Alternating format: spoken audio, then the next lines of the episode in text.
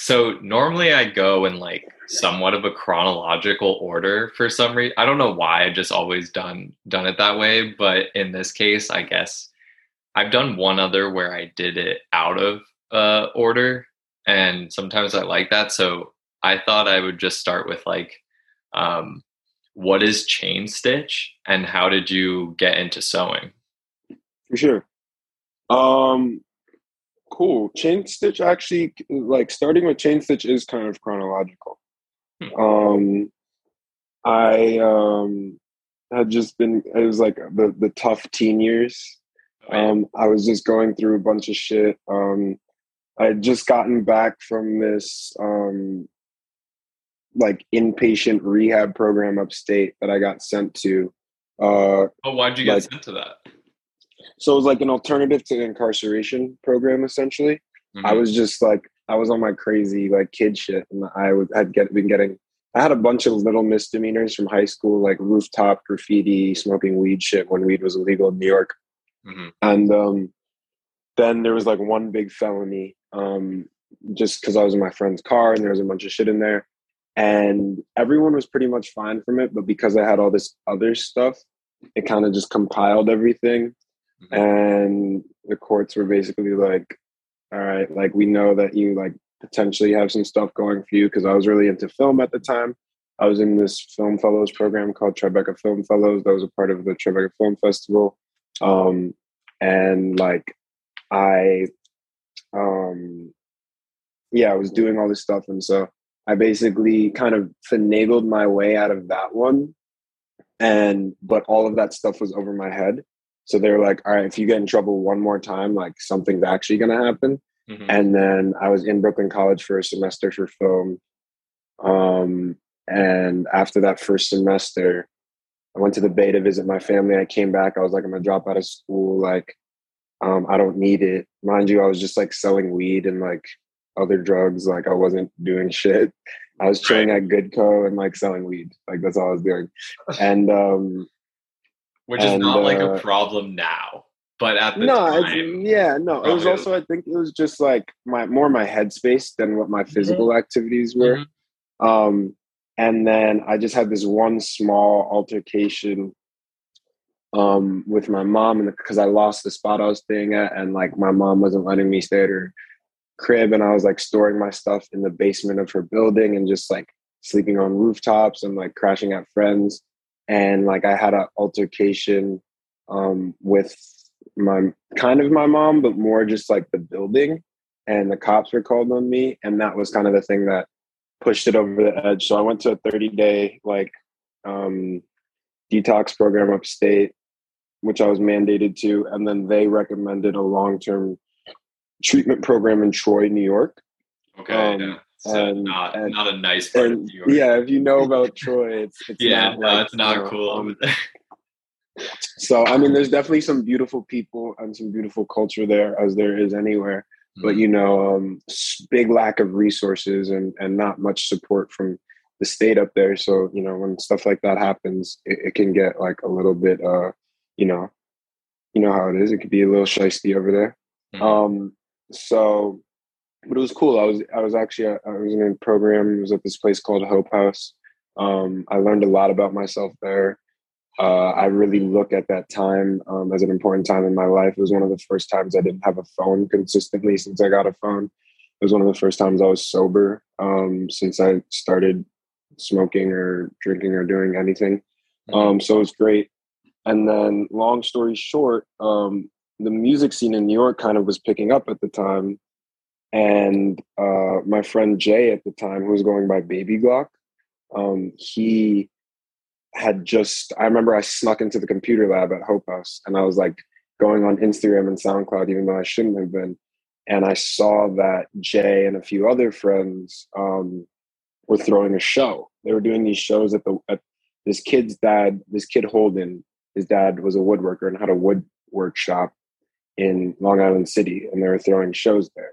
Um, Jay shot this video there called Gas Man, and it was like one of the first videos anyone I'd known had done that like was getting views and stuff. And I just remember having this moment when I was at Hope House, when I managed to get online, saw the flyer for the sh- for a show they were doing, and I was like, oh, like my friends are throwing shows now. Like, it's our shows now. Like, it's not shows that we're going to, it's like shows that we're throwing. Like, mm-hmm. And I've had this moment in my head where I was like, I had, I have to get back to the city. Like, this is three, four months into me being in that program after I did a month at the one in Carmel, New York, which was the detox. So I was probably out of the city for like four or five months at this point.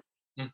Um, and I was like, I have to get back to the city. And um, I called my lawyer, who's like my public defender, and um, basically found out that on paper, I technically wasn't mandated to the program by the courts, which means if I left, I wouldn't go to jail. It was just because the person, the program I was first mandated to, the thirty-day one, because the person, my counselor there, recommended that I go to a long-term treatment center. Um, it was like an agreement with the court where, like, if I finish this, my charges will be dropped, like you're on the path kind of thing. Mm-hmm. So I basically found out I could leave. And everyone was like trying to convince me to stay. My mom, my counselor in that program there. But once I found that out and I heard that my friends were doing these shows in New York. Yeah, you were out. I was like, I'm out of here. Yeah, out. So, yeah. yeah. So I took my shit. I got on a bus um, and I came back to the city. And I told one or two friends, but I like surprised people at this show. Um, and it was like, it was crazy. I just remember being like, um, it was just like, I was super hyped that my friends were throwing stuff, and I was making music under the name Taharka at the time, and so I got to perform a bit. And I remember there was one song I did where like people knew the lyrics to my song, and I was like, yeah. What the fuck, like yeah. This is crazy. Um and so I was back in the city, and I chopped it up with my lawyer. Basically my mom was like, you can't live here because you didn't do what you said you would. Um and I was back in the city, and my lawyer was like, yeah, we have to get you into something, because otherwise the judge is going to be like, you left. Like, what the fuck? So I I was kind of floating around for a month or two, but then my lawyer found this program for me called Odyssey House on East sixth Street, which was right near Tompkins. It was East sixth between first and second, I want to say. Mm-hmm. And it was a, a outpatient, um, uh, inpatient program, like the one I was in upstate New York. It was just on East sixth Street. So it was crazy. And like, I was one of the youngest people in there, and it was basically all these dudes ha- who had like finagled their way out of jail. Mm-hmm. Um, and like, if you earned points and like certain things by doing chores and shit like that, you could go to like Two Bros, or you could like, like get a cigarette and smoke it on the stoop, or like, you know, there were little things. And we would go to Tompkins every Sunday. And I, once again, was like breaking into a computer lab to like tell people to link me at Tompkins on Sundays and like mm-hmm. shit like that. Um, and I got kicked out of that program too, because I was sneaking into the computer lab. And so then I was in, um, an outpatient program just to finish off the time, which was, uh, kind of right off Union Square. It was like fifteenth and University Place. And I had to be there like maybe five days a week at the beginning, then three days a week. And I had to stay sober and like go to multiple meetings there a day. Yeah. Um, and I had a great counselor there who was super understanding and like, you know, worked with me. So that I say all that to say, around that time when I finally was in that program, and I was just like crashing at friends' crib and just kind of being out here, I was like making a lot of work. I was making a lot of music, and um, just had ideas for shit I was trying to make. Um, I, me and my friend Clay were doing something at the time called Makers Club. Clay um, does a few things, but he has this brand called Funeral, and he airbrushes and he makes music too. Um, he splits a studio with Matt Valdez now, um, who does the Atusabe stuff.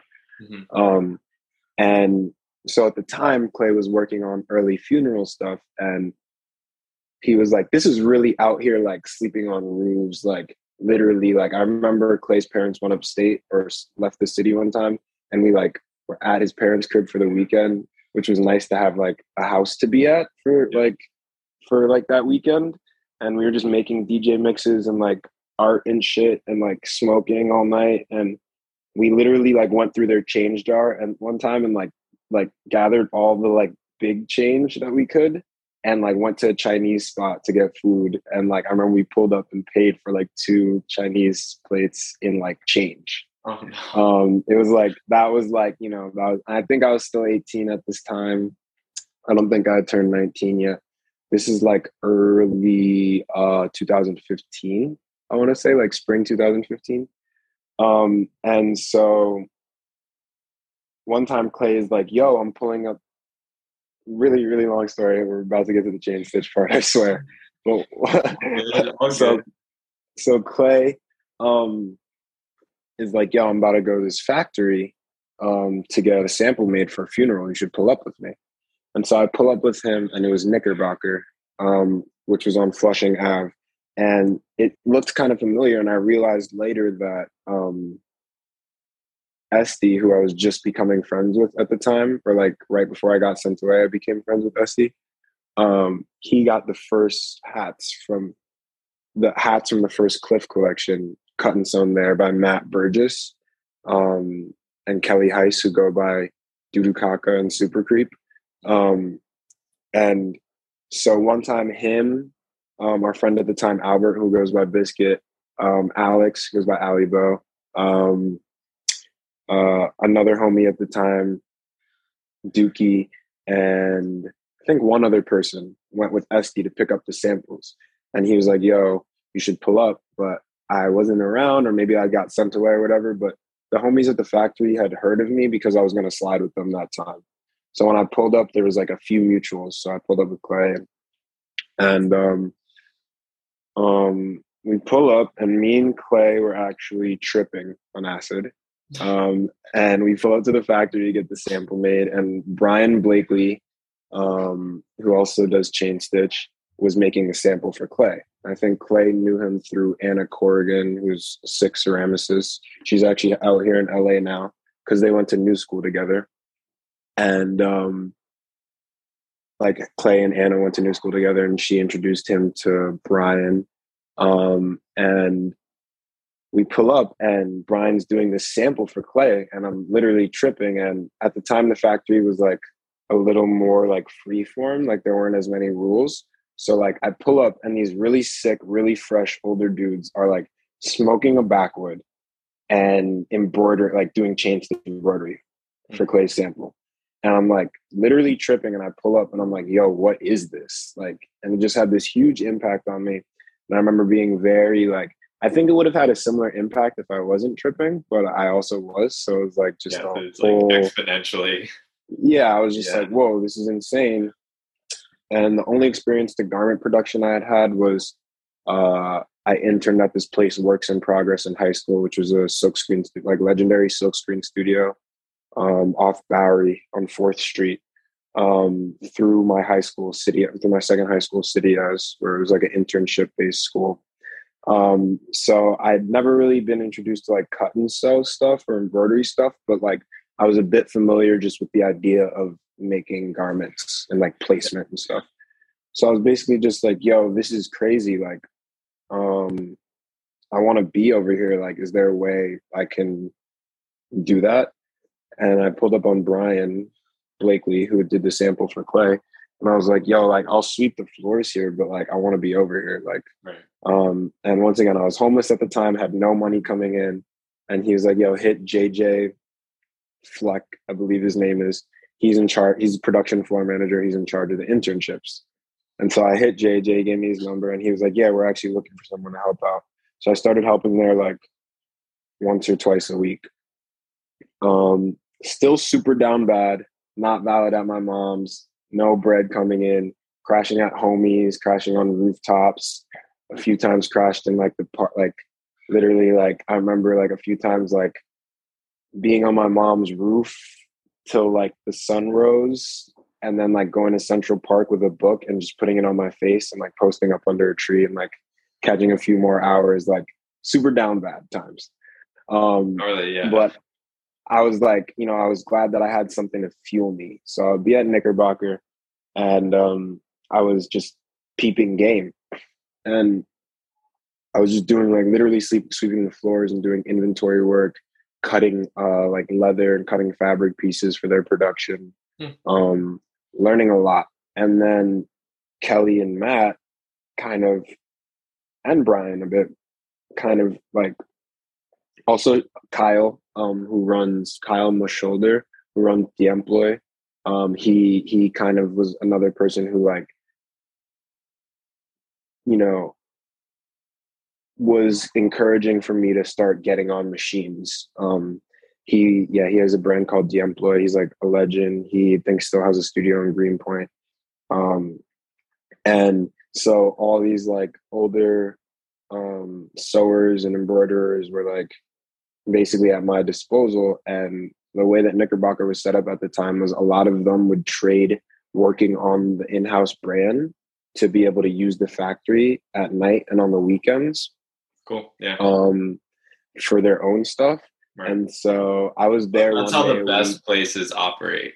Always. always. Yeah. Yeah. Like I love to shops, anyone like that, that exactly lets you have the option of making your own stuff. Cause that yeah. makes you want to work there ex- like much more.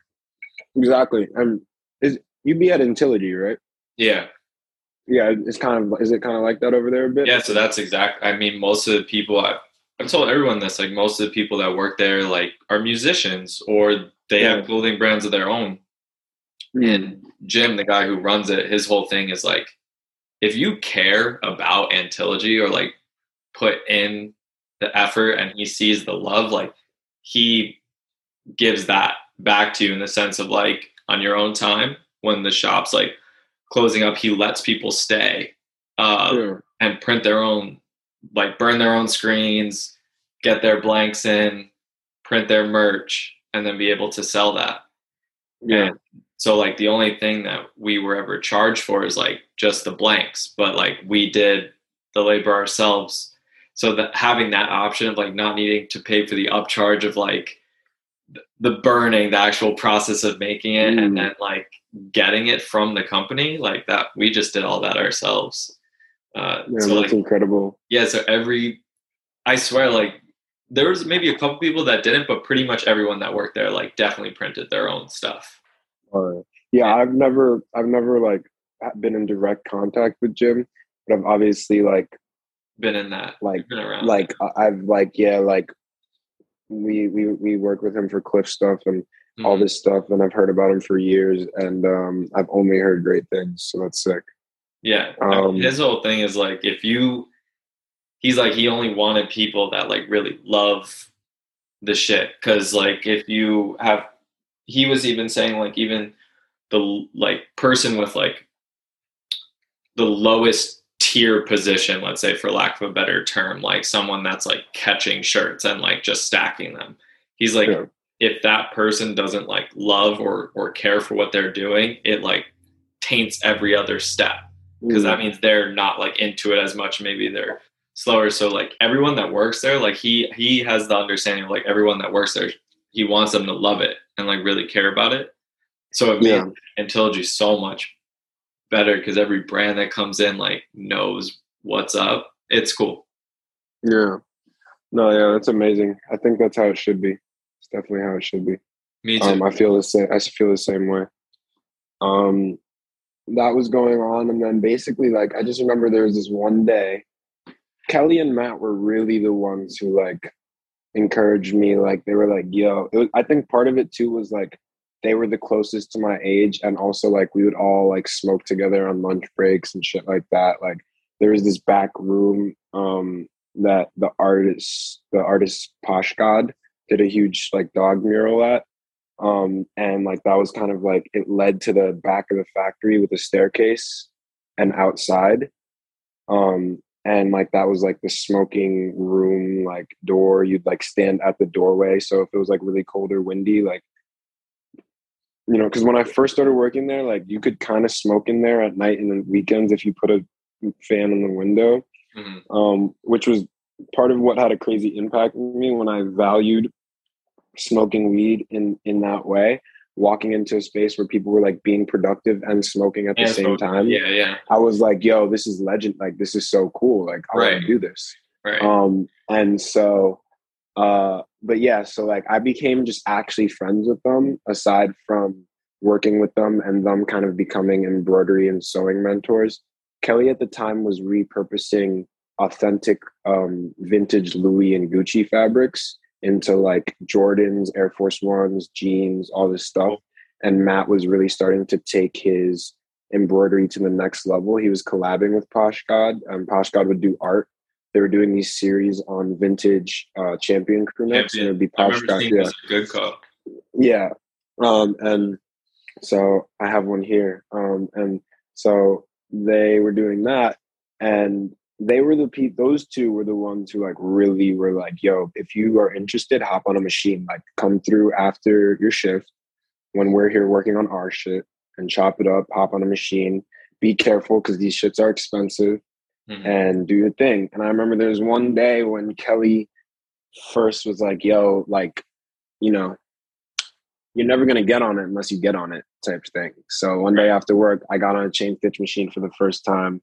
And I was so curious and excited. And like a few minutes in, like I fucked it up. I fucked the machine up. And I remember being like fucking terrified. I was like, I'm technically not even supposed to be here. I'm not yeah. supposed to be on this machine. Like, fired. What the fuck? And it's crazy because now, you know, years later, like the thing that had happened with the machine, I didn't even fuck it up. There's basically a switch that goes from chenille to chain stitch. And um, like, it was just switched off, and I didn't know really what was going on at the time. So I freaked out, but that was really a vital moment for me because I kind of had to take it apart and look at videos, and there's not really much information on chain stitch. And I felt like I couldn't really ask like Brian or other people because I was still kind of new, and I didn't want to be like, yo, I fucked this machine up. Right. So I had to like, I stayed for like three, four hours. I didn't even get any embroidering that night. I just stayed for three, four hours, and I learned so much about the machine that night.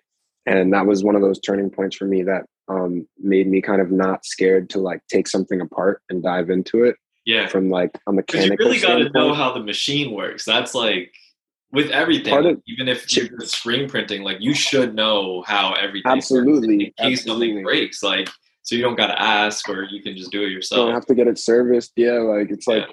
you know, being like self-sufficient and like, you know, comprehensively knowing every aspect of your craft. Mm-hmm. Um, and so, yeah, I, I, I basically, long story short, I started getting to it. Um, I have one of my first samples I ever made here.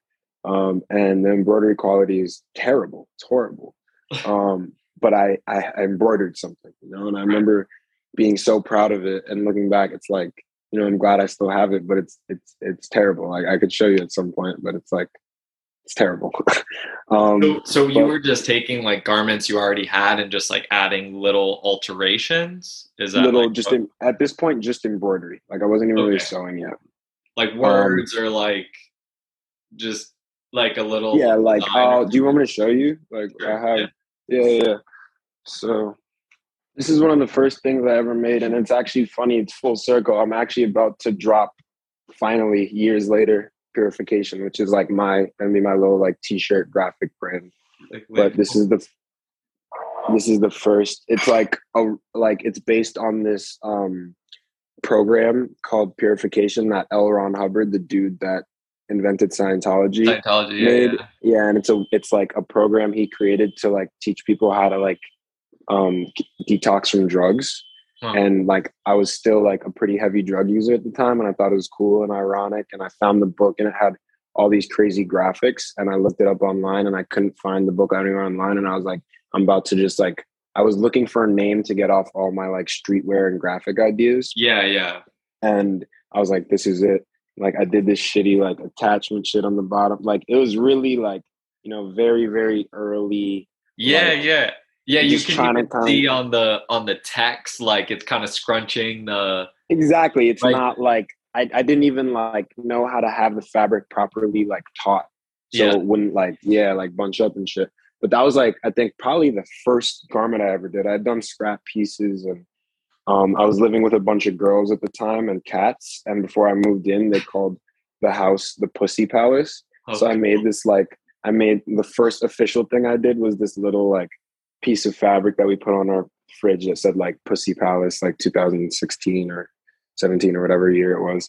Um, and um, so I, that was the first garment I did though. And then basically I, you know, I started to actually develop the skill and get a little better and stuff. And um, long story short, management kind of found out that I was like starting to be there, like, a bunch of nights and like on Saturdays and Sundays with Kelly oh, and Matt.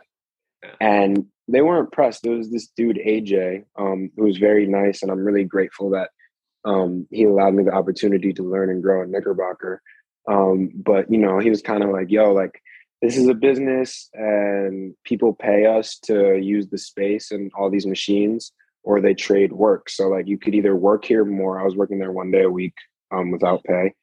And you could either work here more without pay and use the space, or you can um, pay to rent, you know, the space and use it. And I just finished the outpatient program. All my legal stuff was clearing up. I was starting to like be a little more focused. And I was like, I would love to do that, but I got to make money. I can't keep doing yeah, this. Yeah, like, you got other shit you have to pay for. Yeah, it. I can't keep doing this, like kicking it, like couch, rooftop. Like literally, I was like out here, bro. When I tell you, I was like, you know, like homies who were around know, like I was out here. Like, mm-hmm. So I was like, I got to get my shit together. I got to figure something out. And by the grace of God, I mean, I've been calling God mom. Like I'm, I'm my higher power is mom, not my mom, but like our mom, like the mom. Oh, I so by the great, yeah, yeah. by the grace of mom, I was able to like, you know, find. Long story short, I applied for this position on Craigslist that was the front desk person at a denim repair shop in Midtown called Denim Therapy. I pull up for the interview and I see a chain stitch machine. This is right after um, I had decided to leave Knickerbocker. And I see a chain stitch machine and I was like, oh, like, what is, why do you guys have that? And they were like, we just got it. We need it serviced, but we don't have anyone who knows how to use it. And I was like, uh, can I practice on it? And when I get better, do chain stitch for you guys? And they were like, oh shit, you know how to do this? And I was like, barely. But that was my first like ever setup. So at the beginning, I wasn't even getting paid there. I would just go and practice on it and like service it. And then eventually when they started to have commissions come in and they like put on their website and social media, we have chain stitch now, I would do commissions for them. Long story short, like I, from there, I just got into denim repair. I learned about denim repair. Um, I started working, I, I got to figure I would have to look on paper to figure out the exact order, but the next few years I had all sorts of gigs, uh, Self Edge, um, doing denim repair, uh, this brand called denim repair dot com, which was run by Eric Goldstein, who, um, have you seen How to Make It in America? I don't think so.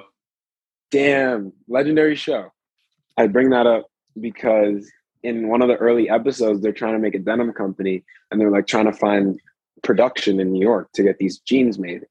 And they find this dude, they go to a jean shop, and the owner of jean shop was this dude, Eric Goldstein, who's a legend in the industry. He helped start Double R L with Ralph right after college. He was early in the denim wash game and he was working for Ralph at the time. And he told me the story that like Ralph pulled him and another employee aside, aside at the time. And he was like fresh out of college. And Ralph was like, yeah, I'm starting a denim line and you guys are going to be the first employees. Um, and so he has all these like wash patents with Ralph that he still like eats off of to this day. And like, that's he's cool. Basically just wash patents. I've never even yeah like thought the denim shit. The denim shit gets a, deep, bro. It gets yeah. real deep. Like the denim game. Conceptually, you wouldn't wouldn't think that. As a as a thing, you wouldn't you even think of that, but it's it's super real. And he said to this day he still eats off washes that they use that he came up with Ralph and like and he'll like, like license eighties. It like out yeah, to no, other people to be able. He was to actually telling me that one thing that's really cool about Ralph is if you come up with some like a crazy idea while you work for him, he'll patent it under the company, but also you. Very so cool. So you can eat off it for the rest of your life, but also like you know. Which is amazing because a lot of companies would just take your shit and like, you know, I think that's part of the longevity of Ralph is like people fucking love him. He treat he treats his people, from what I've heard, he treats his employees with respect. And I think that's part of why he's has the longevity. I mean, even if you look at the Morehouse collection they did, the creative director of that part of Polo Ralph is like this dude who actually went to Morehouse. You know, the fact that Ralph had the insight to have like a young black kid who's a creative director at his brand lead the collab with Morehouse and Spellman. You know what I'm saying? Like there's a reason why he's still relevant, and he's, I think, one of the best American designers of all time. Um, but that's that's well, a whole honestly, different. I know people like really love Ralph, but I've never heard like people really talk about like him with so much respect. Mm, it's not like mm, some, like something I've really looked into, I guess. Mm. Yeah, when I get into something, I like nerd out and I go yeah, super you go- deep into it. And, like so, like I like you know. I'm a big believer in the Bronx being um, one of the best boroughs in New York, and it being, I'm not even from the Bronx, I'm from Uptown Manhattan, but mm. like, you know, fucking graffiti and hip hop started there. Kubrick and Ralph are from there. You know what I'm saying? Like all this oh, incredible, yeah, like all this incredible culture comes from the Bronx. Like I really think the Bronx and Queens are like, you know, everyone knows Manhattan and shit, but like to me, the Bronx and Queens and like Brooklyn, legendary too. Like I got love for my whole city, you know what I'm saying? But like, let's hop back to just Eric Goldstein. He worked for Ralph when he was younger, and then he did Jean Shop with his wife. And that summer I, that I worked for him, I was hustling really, really hard. So the breakdown was Denim Therapy, doing chain stitch, first time exposed to denim repair, but I wasn't doing it at all there. My friend Cody Parks was working at Self Edge at the time. Shout out Cody. He got me the job at Self Edge. I learned from basically a master, Andrew Chen, who is one of the co-founders of Self Edge, how to do denim repair. Was able to get on a darning machine for the first time, which is the like mid-century cast iron machine that has a cylinder instead of a flatbed. You could put the jean on it and the needle just goes up and down and you just move the jean back and forth. The cylinder is there so you could get into hard-to-reach places like the crotch and stuff without opening up the jean and having to resew. It just fixes, like, the breaking up of the... the so, like, where there's a area. hole, basically where there's a hole, you have to get it flat and kind of, like, clean it up, maybe trim, like, the excess threads. Mm-hmm. And then you just hold it taut over the cylinder, and you go back and forth. And the needle just goes up and down, and it basically just fills that area with thread. So instead of... It makes sense because it's, like, a curved... It's like exactly. a spot, yeah. Exactly. So if there's a patch there, the jean can rip again at the seam where you put the patch. But with this, there's no seams. It's just like thread filling the hole, basically creating cool. more new fabric. Yeah, it's really, really cool. And so there, and then from there, I think this is the order. Self Edge I did. Um, after Self Edge, I was at Lauren Denim in Greenpoint. Shout out Lauren. Really great dude. Learned a ton there. Um, that was actually my first encounter with tailoring a bit because he did um, custom jeans from scratch too. So I wasn't really doing tailoring there. I was doing embroidery and repair, but I learned that I got exposed to it a bit. From Lauren Denim, I started working for, um, after that, I was at, wait, so it was Denim Therapy, Self Edge, denim repair dot com. It actually might have been Lauren Denim after Self Edge, okay. then denim, then denim repair dot com. And I was hustling really hard that summer. I worked at Pret Manger, that cafe in the morning, opening shift, five a.m. to eleven a.m. Would take the PATH train to Jersey to go to Eric's studio in the basement of him and his wife's house, do the denim repair there. Because he had Jean Shop, but he was like just starting denim repair dot com. Mm-hmm. And, I, and then I worked for them from noon to six. So I was working five a.m. to six p.m. that whole summer. I remember that was the first summer I bought like a designer piece of clothing. I got these Acne sunglasses. And I remember being like, this is so cool that I can afford to like buy like cool designer piece. Yeah. Cause um, you work for so long, no paychecks, dude. Like yeah, yeah. no and, money for work. And, but that was like my, that was my exchange of like not going to design school or sewing school. It was like, right. Like, you know, working for free and internships. Like I was always the person like, the way I got to Knickerbocker, you know, I was always the person to just ask, like, what can I do to be here and be in this space and soak it up and learn? And a lot of times when you don't, you know, have something to offer, you you got to just do it for free so you could like learn. Mm-hmm. And so really starting to make money, that was, that was cool for me. And um, so it was then, so it was after that, um, after denim repair dot com, I, Uh, if I'm not mistaken, I got the gig at A P C, which Cody also got me. Shout out Cody Parks. Um, he was working there, and I met one of my really good friends, Omer, there. Um, I was working retail. Omer will come back into the story later. Um, very important part of my story too. Shout out Omer. And um, so I was working part-time at A P C and doing denim repair for their butler program, which is the program where people bring in their old A P Cs, get a new pair for half off.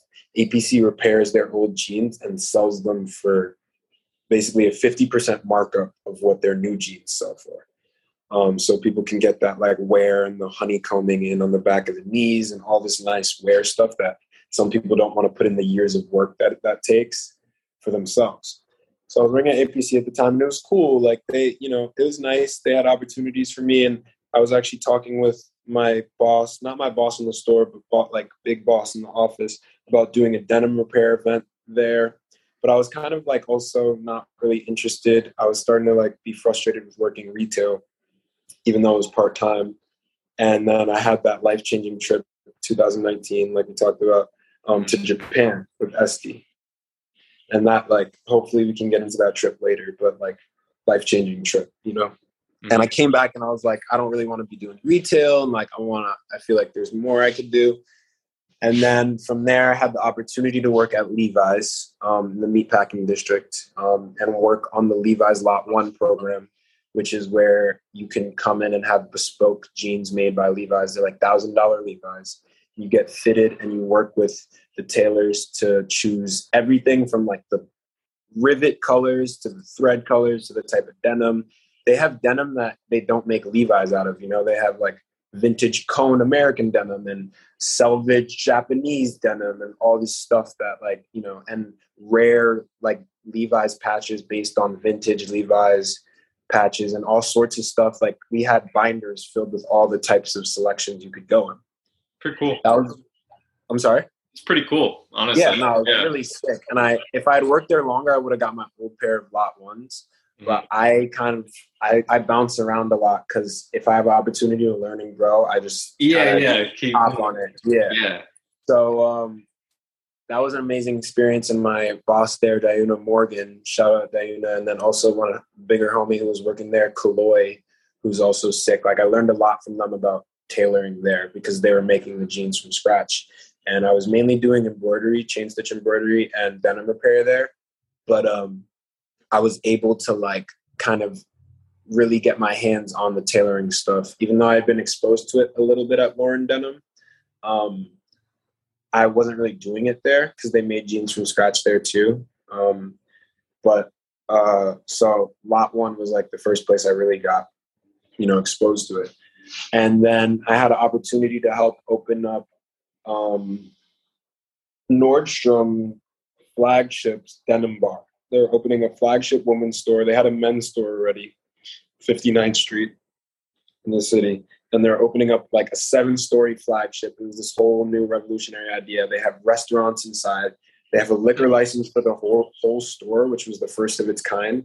So like people could get walk drunk. around. With a drink? People would get drinks wow. from one of the bars, which was great business-wise because people would be drunk buying to buying stuff, spending Yeah, yeah. Money.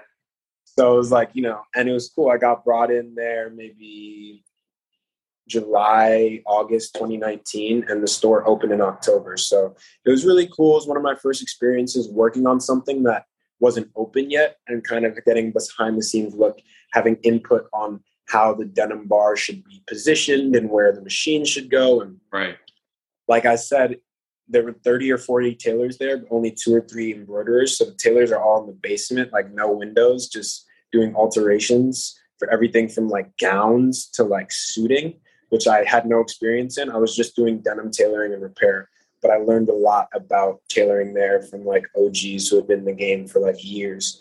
And it was my first time having a really good job. Um, And uh, it was my first time having benefits and I was making all this money. And I remember like my family was so proud because like, you know, just years before I was like homeless. Dude, you know, yeah. around. So I remember my grandparents and my aunts and uncles being like, wow, you have a job with benefits with no degree. Like that's crazy, you know? And so, but then I ended up um, leaving just kind of partially out of boredom and dissatisfaction because like I said, they had a liquor license in the whole store. So a lot of what I was dealing with was like just drunk people asking for like their name embroidered on something they just bought, which was a good learning lesson in terms of how to deal with customers and like clients. Yeah. But I just started to not like chain stitching. And I was like, I got to get out of here. It's starting to affect my relationship with this art form that I love. And so um, from there, Omer from A P C, he had just got brought on to Bodie um, yeah, and was starting to, I forgot his official title when he first started working there, but he was working in the studio. They hadn't had a store yet. It was still their studio on East Broadway, and they were expanding, and they were about to open their first store. They hadn't opened the store yet, but basically they were looking for someone to do chain stitch samples to get sent to production. Um, because Emily Bodie, who runs Bodie, she's really, you know, the whole narrative of her brand is like old Americana and vintage clothes. Yeah. And so a lot, and like, chain stitch embroidery was like an old technique that was used um, initially for like varsity jackets and like a lot of like blue collar work, like um, script names on people's like hmm. like electricians' jackets and yeah. like stuff like that. And yeah, bowling, that yeah, mechanics. Before there was computerized embroidery, you know? So mm-hmm. she was really interested in doing chain stitch for her brand, and I got brought on to do their chain stitch samples. And so I was doing that for them. And then I was like, you know what? I'm bored of Nordstrom. I think I can make enough money working with Bodie. I'm going to quit. And so I just took the leap. And then they eventually opened the store on Hester Street. And I'd already known the brand. And Emily thought I looked good in the clothes. And I said I'd never do retail again, but it was such a special opportunity. Um, and Omer was basically about to run the store himself before they had more employees. So I would work in the store on Saturdays, right when they opened. Like, this is like, you know, they had just opened the store. Mm-hmm. Um, and I would work in the store on Saturdays um, just to hold it down on Omer's day off. And I was still doing embroidery samples for them from the crib. And um, that was like, you know, a really great experience. I'd say that was some of the first time I was really doing design work, because Emily would give me a reference for embroidery stuff, and I would have to kind of make it feasible and like resize it and recolor it and stuff, and use my own input.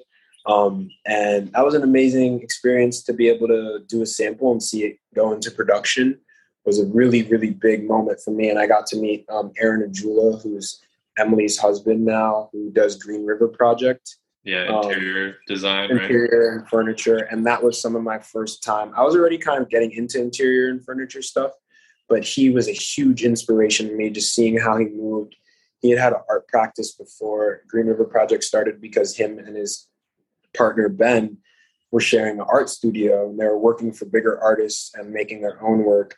And then they just had the most fun building out stuff for their studio. And they were like, yo, let's start like making furniture for homies and doing interiors. And that's how Green River started. So just his energy, his very can-do attitude. I really look up to Aaron. He's been a huge part of my design journey. And he was super open and receptive to sharing knowledge with me and answering my questions. And it felt like it was one of the first times that someone who was doing really cool shit really valued my opinion. Like, we'd be in the store and Aaron would kind of just like asked me for help with visual merchandising and being like, yo, do you think this candle should go here? Do you think, you know, and it was like, I was like, wow, this dude actually is in dialogue with me and values my opinion. Um, that is like a under, that's like such an understated thing.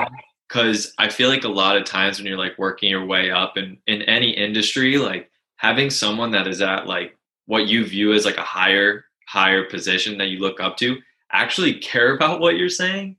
It's such a like simple thing, but a lot of people don't give a shit. Like, they don't even care about your opinion. So when they do, I know that when I've been around people and they, they're actually like genuinely want to know, hey, should I leave this here? Or like, should I, should, does this look good? I'm like, holy fuck. Like, that's refreshing. Damn. You like care about what I have to say. Yeah. You act like we're, we're equals here. Like we're, yeah. And so also Bodie was impactful for me because, you know, it was and is, you know, one of the hottest new brands. And so really sick people were coming in the store. I was making a lot of connections. I was just seeing how to start and run a business, a clothing yeah. brand. And Bodie's kind of cool too. Uh, I think, interestingly enough, because I know a lot of men will run like, like, f- like female like fashion brands, but it's cool for for Emily to run like a menswear brand, and also it's predominantly she has like a wom- like a woman, predominantly woman factory, like in yeah. right in the city, yeah. like making the menswear. So that's a cutty. That's a cutty fact. Dude, I I when I, I read that, yeah, and I have to say she, she's pretty dope in that sense that it's like it's like women fully like running this menswear brand. She's like bringing men in, but it's like I don't know, it's cool. Emily's sick too, really, really sick. You know, I have um,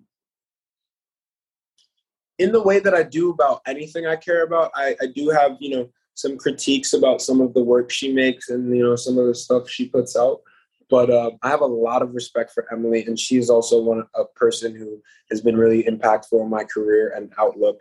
And um, like another person who early was like valuing like what I thought about placement and coloring and sizing, and totally. So she she had a really big imp- and she was such a sweetheart to me and like supportive of of me and you know what I was trying to do.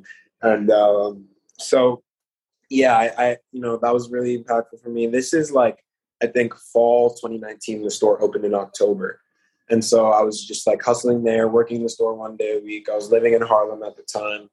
Um, and I was had my chain stitch machine in my house, in my studio. I had a Murphy bed. So I had this room and I would fold up the Murphy bed and I had a straight stitch oh, machine, cool.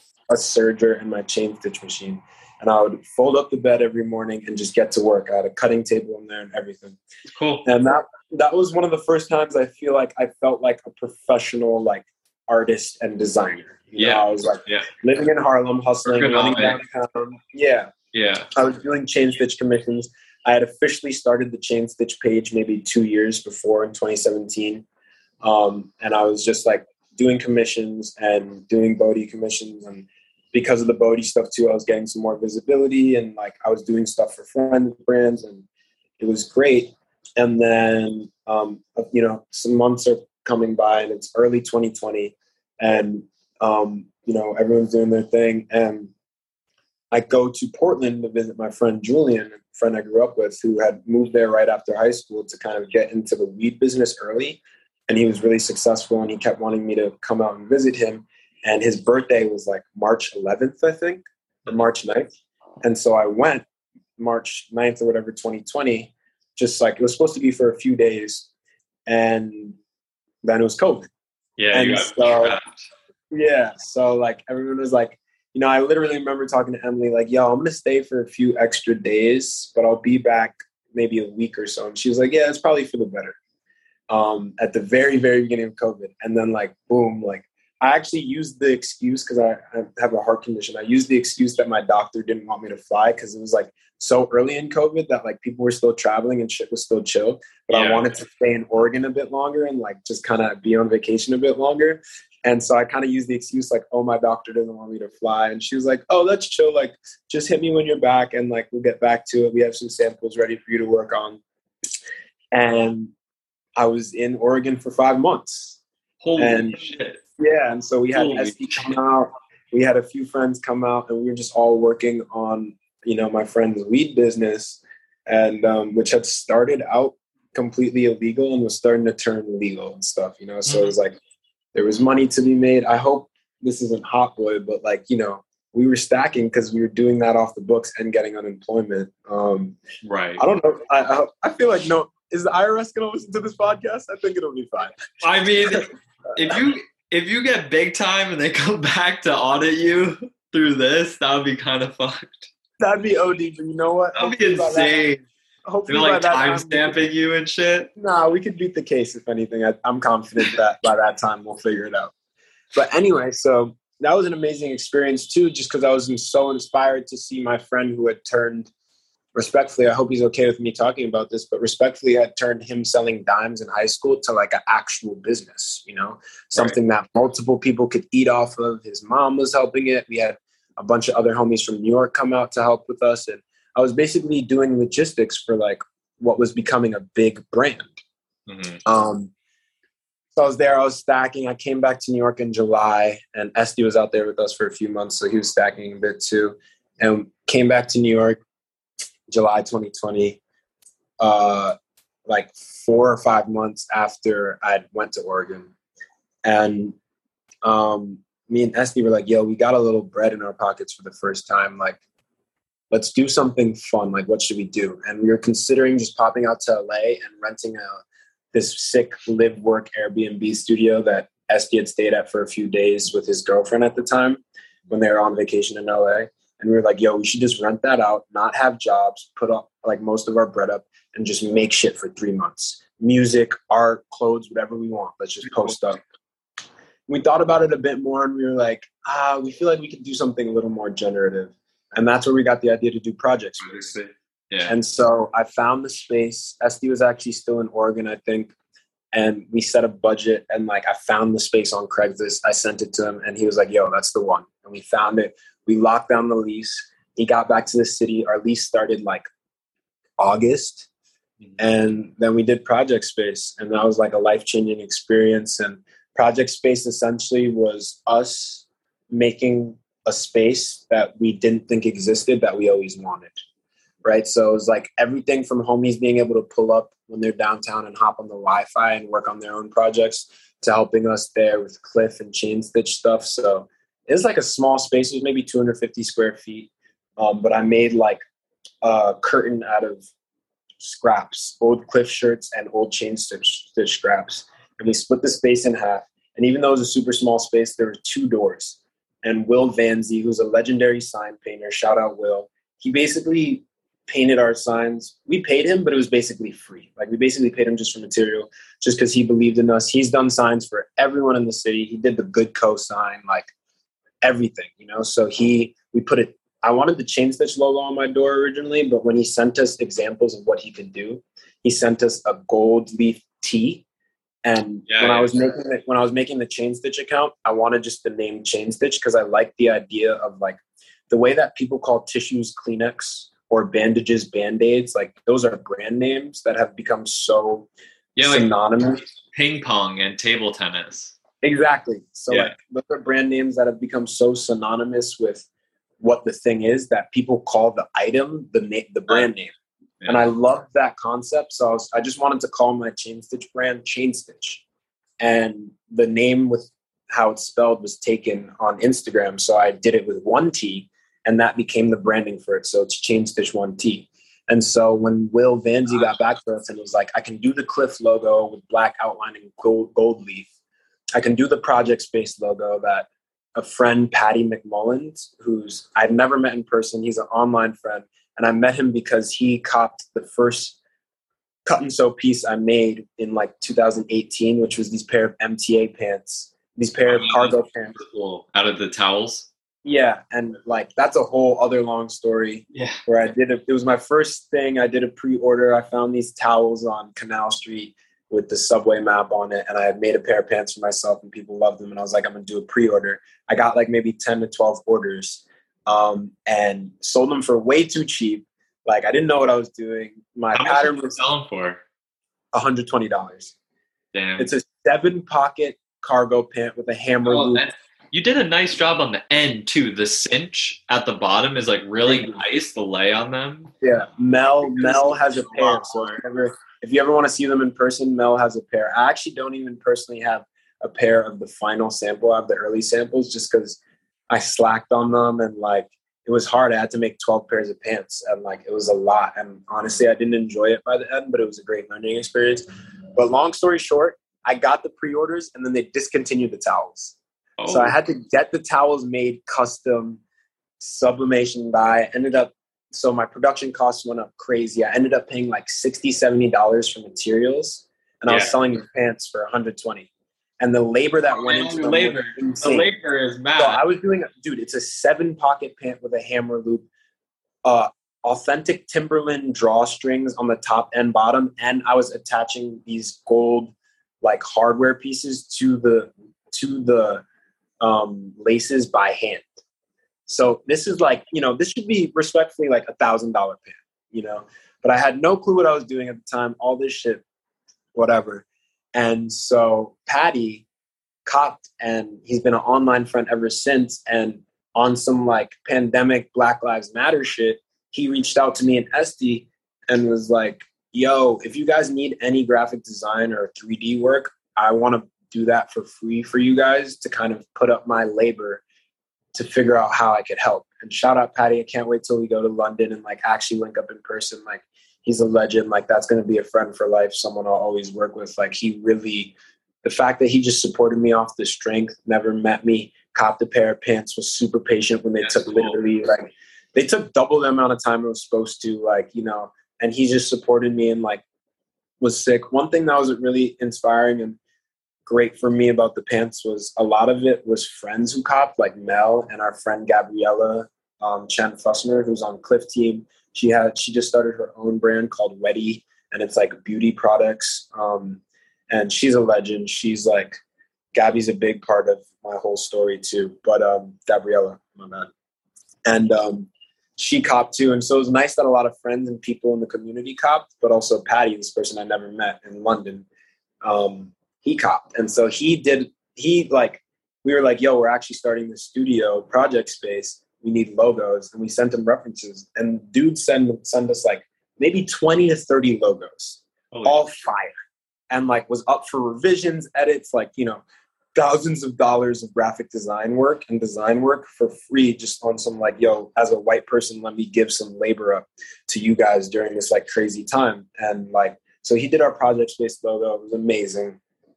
So Will Vanzi was like, I can do the Cliff logo. I can do the Project Space logo. The Chain Stitch logo is a little intricate, and I don't know if I could hit it right. And so when he sent us his work examples, one of the things he sent us as a work example was this gold leaf tee. And I was like, yo, can you just do that on my door? And just the one tee. And he was like, uh, sure. So we had the tee on my door, the Project Space logo in the middle window, and the Cliff logo on Esty's door, yeah. So that was amazing. We had a little window display. It was like this basement in this building called Wing Fat Mansion. And it was all Chinese people in the building. And I think the landlord only rented it to us on some desperate COVID, like get the space off shit. Yeah. Because we were literally not only the only like non-Chinese people in the building, but like the only Black people.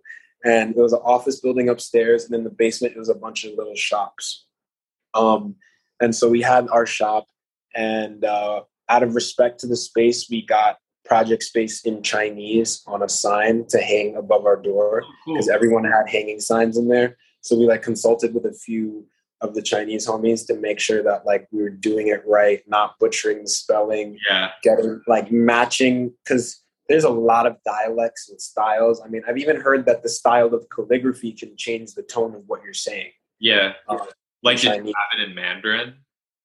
Um, I think it was like, It was, we matched what everyone else's sign was. And I don't remember what it was specifically because we had a few iterations, but it was like a specific style of potentially Cantonese okay, or something. I, I'm not exactly sure. Don't quote me on that, but Esty has it hanging in his room still.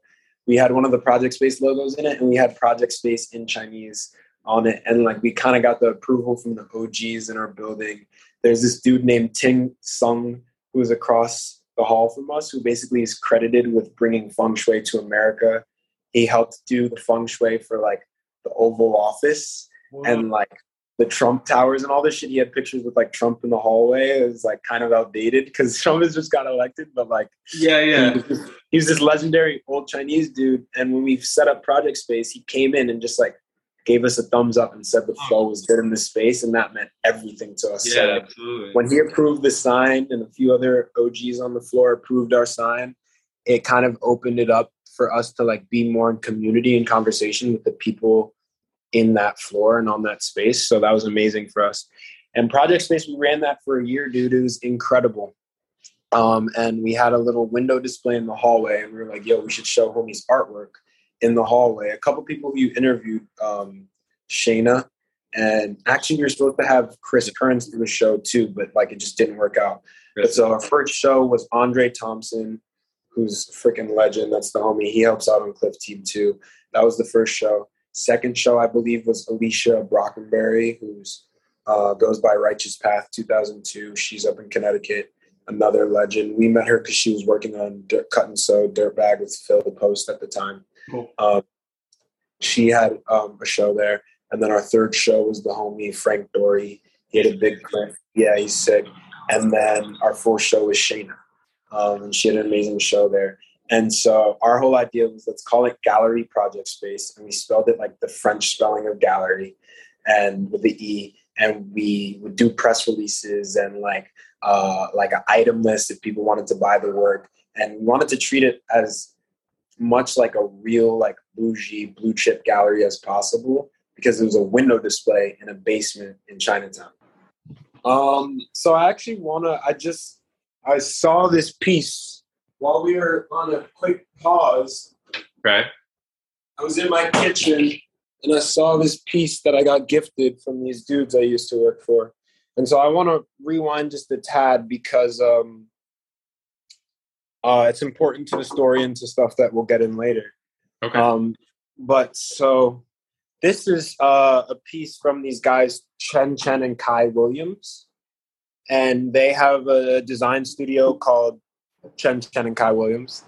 Um, and I um, got introduced to them because when I was working at A P C in like two thousand eighteen, I saw, um, I had just been getting into like finding out about Emily Bodie and her work. Mm-hmm. And they had this, um, series where I think it was like right it was like I think they were kind of, because of all the activations Virgil was doing at the time with Nike Nike was like, oh, we should also do our own outside of the ones that Virgil does. And so they were getting these like up and coming artists and designers to lead these kind of like master classes, and you had to submit kind of like application to get in. And it was like a one day like three or four hour class at the Nike N Y C store in like the studios upstairs. And so I was looking at them, and I was going to do the one with Emily Bodie. It was like about textiles and stuff. And then I saw this one that Chen Chen and Kai Williams were doing, and I looked up their work and I was like enamored, you know, with it. Like they were doing all these cool rock furniture. And one of the things that made them really big was these mirrors um, with uh, U V glued um rock slices on the back of a piece of glass, and then they would pour silver, Whoa. like silver tinning on the backside, and then the effect would basically, you'd hang it up and it would be a mirror with, I can send you a picture, but it'd be a mirror with like, it would look like the mirror part was like liquid moving, and then there'd be rocks, like flat-faced sliced rocks lining the edge of the silver part. And that's what this piece is part of that working process. I'll get into it in a sec. But long story short, they were leading like a design thing. And it was right when I was starting to really get into like furniture and interiors and all this stuff. So I was like, let me do that. You know, I have a bit more experience with the textiles and, and, and, you know, sewing stuff. Let me do that one because I'm starting to get more into interiors and furniture. Yeah. Keep expanding. Exactly. And so I was trying to like impress them, and I wanted to, um, you know, try to work or intern for them. So I made them these two pencil bags from scratch, and I embroidered their logo on them. I made two of them to bring to them. Oh, and cool. so um, 'cause I applied for the masterclass. I got in. It's like twenty, thirty kids. And we pulled up and um, we pulled up and the prompt was to make a piece of furniture, a chair. Everyone got this like IKEA chair template, basic chair template, and a bunch of materials. And the prompt was to make a chair inspired by the bubbles in the Nike Air Max. So I wove like this P V C tubing by hand in like this three hour class. I was going hard. Wow. And I wove pretty good. the edges. Yeah, I was, I was actually pretty impressed. And like, honestly, some higher ups from like Nike Portland who were there were like taking pictures of my chair and shit. And I was like, you guys aren't going to steal my idea. And I remember, right? And I remember this one lady, like, just laughed. She didn't say no. She just laughed. And I was like, what the hell? She was like, yes, we are. But Chen, who was there, Kai came a little later, but Chen was there the whole time. He was, like, pretty impressed by this. And we were talking, and then I had the pencil bags on deck, and I gave it to them. And he was like, yo, this is so sick, like, ah, da, da. And I was like, yeah, I'm, like, trying to work for you guys, intern. I basically pulled what I did at Knickerbocker. I was like, yo, ah, da, da, how could I get in there? And he was like, word, like we have some extra help right now, but there will be a time and we'll reach out. And this was like two thousand eighteen. And we tried to line it up. And then I was about to start being in their studio a day a week, um, fall twenty nineteen. and it, and we kept pushing it back. And then they were like, all right, you'll start in March. Yeah. And then it was twenty twenty fun. And then yeah. pandemic. Yeah. yeah. So um, that, you know, and then, so when I got back to the city and stuff started opening up and me and Esty had project space, I reached out again and they're like, yeah, come through a day a week. And then at the time I was dating this girl, Emma Suchek, who's an incredible painter, um, big inspiration and like catalyst for my like uh, fine artwork and painting stuff. She actually made that painting. She gave it to me for my twenty-third birthday, I think, wow, or twenty-fourth birthday. Yeah. yeah, she's amazing. She does a lot of paper pulp painting and like color field stuff and like stuff with repurposing construction work. Um, she's sick. Shout out Emma. And so she just got a really sick and cheap studio in Sunset Park, and it was pretty big. And there was this weird like spare room attached to it that the landlord didn't even really know about or acknowledge. That was an abandoned old office. So she was basically like, yo, this rent is so cheap. If you throw on it with me, we could just split this studio. And it was a few blocks away from Chen and Kai's Sunset Park studio. So I was working for them a day or two a week at their studio. I would paint after I'd be there and at nights at the studio me and Emma had in Sunset Park a few blocks away. I lived in Clinton Hills, my first time living alone, and me and Esty had project space. Mm. So I was running around in basically like three, four spaces at that time. Yeah. And it was amazing because I felt like, oh, like I'm a professional artist and designer. You know, I'm still hustling. I'm still interning for someone. And Chen and Kai, I was like, yo, I'll work for you guys for free. And they were like, dude, it's twenty twenty. Like, that's illegal. and oh. so they paid me minimum wage to like assist in their studio, which is amazing. It was my first time being exposed to rock, to glass, to metal. Um, I'd done a little bit of wood stuff before. I made this chain stitch pickup and drop off box before we had project space to have downtown. So people could, clients could pick up and drop off their items. And I made it too big because I didn't really have design experience at first. So they let me like come there and like alter it in my free time with their woodworking tools. Like they were amazing. They were super like generous um, to me. And also because it was my first time having an apartment and I had kind of this money from the pandemic, I was able to like furnish my first apartment alone um, in Clinton Hill at the time. And that was really the start of SOPA, which is like now my like interior design, architecture, object um, brand.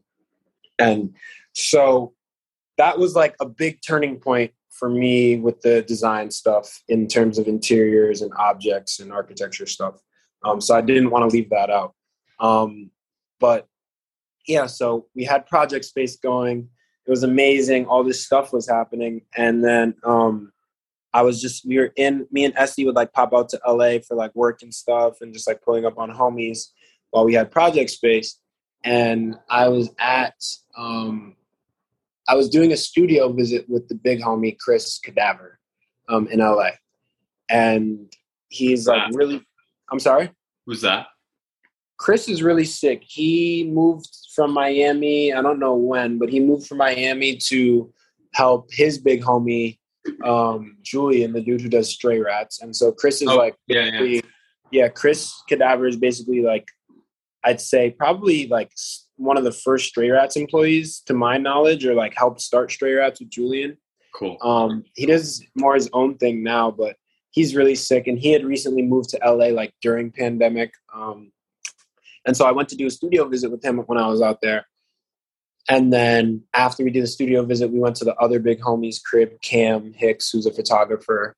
Um, and we pull up there and um, we were just chopping it up. And I met this kid, Darren, who was really sick. And I remember we connected because he's Laotian and I'm half Filipino. So we had that like Southeast Asian kind of connection. It was cool. We started following each other and shit. And during that trip, I'm on the plane going back home. And he puts on his story, his like close friend story, like looking for like a junior technical designer. Um, and my kind of eyes perked up because I was trying to do more design work through the chain stitch stuff and working for Emily Bodie and all this stuff and seeing Erin operate. I was like getting more and more into design and I wanted to like really design. Right. And, um, you know, me and Esty had both had like a few just run-ins with like um, Supreme. Esty was like submitting references to, to Supreme through um, his like homie th- through Goodco and all this stuff. And um, my big homie, Kim, a few years ago, Kim Nguyen, who has her own brand now called Nguyen Incorporated. Um, and she does like consulting design work. She went to F I T with Esty, and I met her through, I met her through him a few years before. But when she was working at Supreme, she kind of tried to like alley-oop me this opportunity for junior designer. And mind you, I was just doing chain sets at the time. I hadn't really, this is when I worked at A P C still. Right. Um, or maybe in between jobs, I didn't even have a job at the time. Like I was doing a casting call in Soho, and I ran into her on the street when she was on her lunch break at the Supreme office. And she was like, yo, do you do design or technical design? And I told her yes, even though I didn't, because that's just how I am. Right. And long story You'll short, figure she, it out. yeah, she basically yeah. put me on to what it was. And I stayed up for like two, three works, uh, two, three weeks off yerba mate, just learning, like trying to, I think I was w- doing the Pret, um, or maybe it was working for Lauren Denim at the time. So either right before, like right after the Pret stuff, or my timeline, I, I got to figure out, but it was all like two thousand eighteen somewhere, I want to say. And um, I stayed up for like two, three weeks off yerba mate once she put me on to even what tech design was. And I learned, I was watching videos, how to learn, use Illustrator. Like that's how I learned how to technical design. And I didn't even end up getting the job. And I was a little salty about it, but I was super underqualified. Like I totally get it. Like, you know, and you know, I, I'm a very open and vulnerable person. So like, I hope everyone's okay with me sharing these things, you know, but like, I'm one of those people that like, I always think that people should be transparent, because you never know what kid is listening with aspirations. And I want people to know what I actually went through, you know, and my actual story. I don't want to hide parts. Dude, that's the, that's the best. You gotta, you gotta do that shit. Like you saying, like you were telling people like, yeah, I know how to do that when you didn't. Like, that's real shit. That's cool that yeah. you went up to that and you were like, yeah, no, I knew how to do that. Even though you, it's part of the hustle, you know? Yeah. And so I didn't even, I, I that, that gig ended up falling through. And I kind of was crushed, because at the time I was like, this is going to take me to the next level. Like, I don't have a design degree, but like, I just took this pattern making course at F I T. Like, I'm about to work at Supreme, you know, like, wow. Like, and I was super underqualified, but I was, you know, we were going back and forth, and Kim was like, oh, my boss asked you to submit some more designs. Like, she was like, you have a design portfolio, right? And I was like, yeah. And then I made one, you know? Yeah. And so my, and looking back to like my tech packs were now being comprehensively in actually technical design. My tech packs were so janky, dude. Like they, they were janky as fuck, but I basically just like kind of, she showed me her portfolio, and like, I just like kind of like did what I could, and I'm proud of it, but like they were janky. and yeah. so, I mean, you figured it out on the fly. Like there's people really going to school, like, or doing that on their own time since high school. Yeah, exactly. So, but through that, I kind of knew how to do some technical design stuff. So I did like a few weird, janky, like freelance things, um, and started to build my, you know, just on the side, but hadn't really touched it for a year or two since then, other than like helping Esty with like Cliff tech packs, very basically just on some like graphic print shit, measuring sizes. Like I remember because of that portfolio I made for trying to get that job, I ended up making silhouettes for like shirts and shorts and sweats that we ended up using later on for Cliff silhouettes. Mm-hmm. So, you know, it's all generative. It's all like, at that time I felt like, oh, I made this whole thing for nothing, but like ended up coming in handy. Yeah. Um, and is that, so is that like route, like you kind of getting into more of that design work? Is that how you started to eventually like form a relationship maybe with like Chris Gibbs and like your current job with Union? Yeah. That's exactly how. So long story short, not long story short, long story. Um, I, I, I, um, so fast forward, you know, back to like project space. We had like a few more months on the lease. Me and Esty were both back and forth to L A for work and other shit. And I had this experience where I was like with Chris Cadaver. He, um, and then we all, we went to the homie, um, Cam spot just to see a few homies. I remember that was the first time I met the homie Sebastian, who goes by Yeek, who's an amazing musician. And like, there was a few other New York homies who were kicking it at Cam's spot. Um, and I met this kid, Darren, there. And then I'm on the flight back to New York, and Darren posts on his close friends or something like, oh, uh, looking for a technical, junior technical designer. And I remember my ears, I didn't even know what he did at the time, but I remember my ears perking up and being like, yo, like, I'm kind of trying to get more into design shit. And I was feeling a bit like stifled in the city. I was like being in Oregon and going back and forth to L A after Oregon kind of made me realize that I never truly left New York in a real way. And so I was kind of looking for a way to get out and stuff. And I was like, oh, this could be a cool opportunity. And I hit Darren and he basically explained to me that they were um, building out, and he, I didn't know it at the time, but he was working for Tyler, the Creator. Um, he was basically the creative director of Golf Lane. Oh. And so he um, was, was doing that. And he was like telling me about Golf the Floor, the new brand that they just launched, mm-hmm. and how they're trying to do more high end thing. And they needed a technical designer for it. And I was like, yo, this could be the opportunity I'm looking for. Black owned brand, young energy, like, you know, more up, upscale. Yeah, like yeah. literally trying to get more into the luxury space, being inspired by Bodie. Um, and Tyler and, likes interior type design too. Like he's into exactly. all that shit as well. Yeah, so I thought there was, I, I saw a lot of opportunity there. Mm-hmm. And I was like, yo, let's run it. And so I was in talks with Darren for a bit. This is like maybe April or May twenty twenty-one. Yeah. And so our project space lease had a few months on it, and I got on a few Zoom calls with Darren and this girl, Mina, who was like head of production, I believe. And they explained to me the situation that her and Darren were being brought from Golf Lang to build out Golf LaFleur, and they needed a technical designer. And so we talked for a few months, Zoom, and a couple times in person when I was in L A again. And we really meshed, and they seemed to like me a lot. They sent me a few assignments just to make sure I could do the work. Mm-hmm. And because of those experiences, saying that I could do technical design and having to learn on the fly, I actually could now. So I, you know, submitted the assignments, did what I did, and they were like, yo, these are perfect. You can do what we need you to do. Cool. Ah, da, da. And I was like, shit, like I'm about to have a design job in L A working for Tyler, the Creator. Like it's lit. Like, mm-hmm. you know, and I remember like telling Esty for the first time, and he was so freaking happy for me. But at the same time, like I think a little sad that his best friend was potentially going to like I'll leave and, out. Yeah. yeah. And that we wouldn't renew the project space lease and all this stuff. Even though like low key project space wasn't profitable. Like we were just putting our bread up okay. for the culture and for us and like to do it. Yeah, and man. Yeah. It was what, it was a project, you know, it was like an art project for us. It was one of the most generative things we ever did.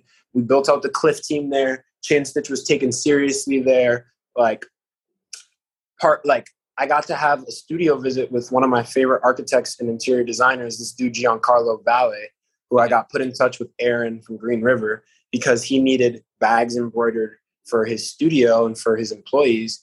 And so I got to do a studio visit with him at his studio on Canal Street. He got to come to Project Space. We had all sorts of homies, you know, coming through. It was like very generative. And I actually have Polaroids of almost everyone who came through. So we'll drop the Project Space Polaroid book, like whenever that's ready. That's but, um, it was really cool. And so, you know, it was amazing. And I saw this new opportunity on the horizon, and Esty's like been one of my biggest supporters. Like, I think we're each other's biggest supporters.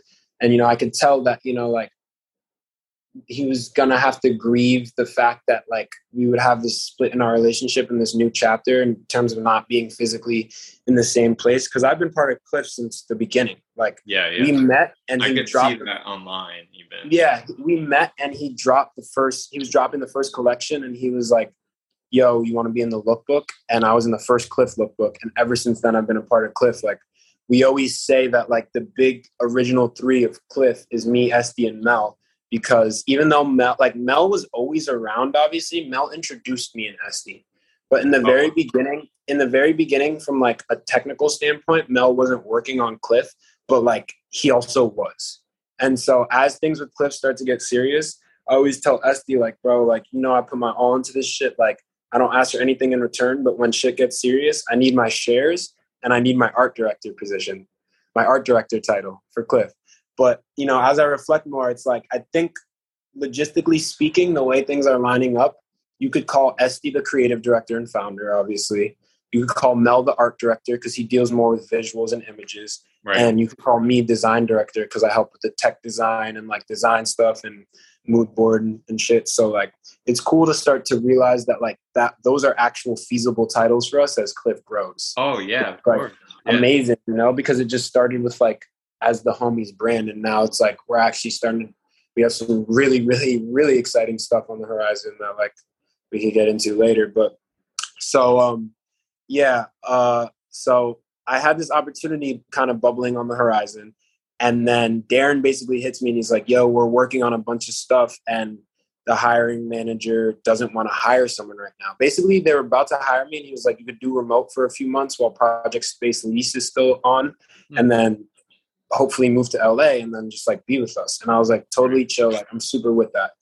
And then he hits me one day and he's like, yo, our like director of operations basically like, shit is so hectic. We can't hire someone right now. Um, so just like hold that down. But I like, we do still need someone. And like, you're the only person that the team could all agree on. Like we, we want it to be you still. And I was like, all right, you know, I know how this shit works. Like, that might be cap, but like, all right, right, got you. Yeah, yeah. Sugar. And I didn't realize it was because the album was coming out. You know, he couldn't tell me, obviously, but they had the album coming out. So, like, it was probably crazy over there. Yeah. And then, yeah, so um, the album came out, Call Me If You Get Lost came out. And then a month or so after, Darren hits me. And this is like maybe July or August. July, August, twenty twenty-one. And he's like, yo, I think it's time. Like, would you be ready to pop out here for September first? And by this time, the whole position had changed. It had went from like junior tech designer to like lead tech. And so we agreed on a higher salary, all this stuff. And basically he was like, yo, you come out here, you meet Tyler, and you start next week. Wow. And I was like, boom, let's run it. Let's go. Was that that and big, that party, that like golf LaFleur, like, party time? I yeah so on the in Malibu, like that was the launch of the brand, okay um, which happened like kind of recently, a few months ago.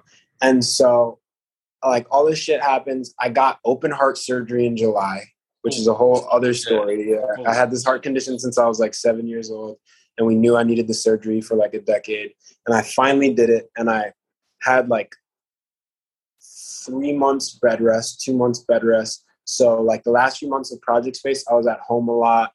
Like the first time I came back after a month or two on bed rest was to install Shayna, was to help install Shayna's show, which was our last show at Project Space. So I was like healing from that. And basically at the end of my healing recovery, I moved to L A, right? I moved to L A. I flew here on like September second or first. And my stuff was all going to come after me. We had packed, my mom helped me pack up all my stuff, and I basically spent all of my money to move to L A, right? Yeah, everything yeah. I had like left. The cost of having the move too, right?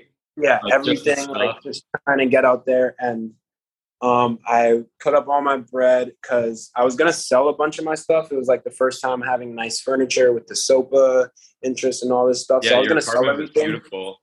Thank you. I appreciate that. Yeah. So I put up all the bread because I was like, you know what? I'm going to have this salary job so I can afford to spend all my bread now and not have to sell my furniture in New York and whatever. And I go, I get to L A. Literally, my flight was, do you remember those crazy storms last September where like the trains were flooding and everything and people were posting videos? Oh, like, oh, yeah, yeah, yeah. Where it was yeah. like flowing yeah. into the tunnels. Yeah, yeah. yeah. Exactly. That yeah. was the night I flew to L A.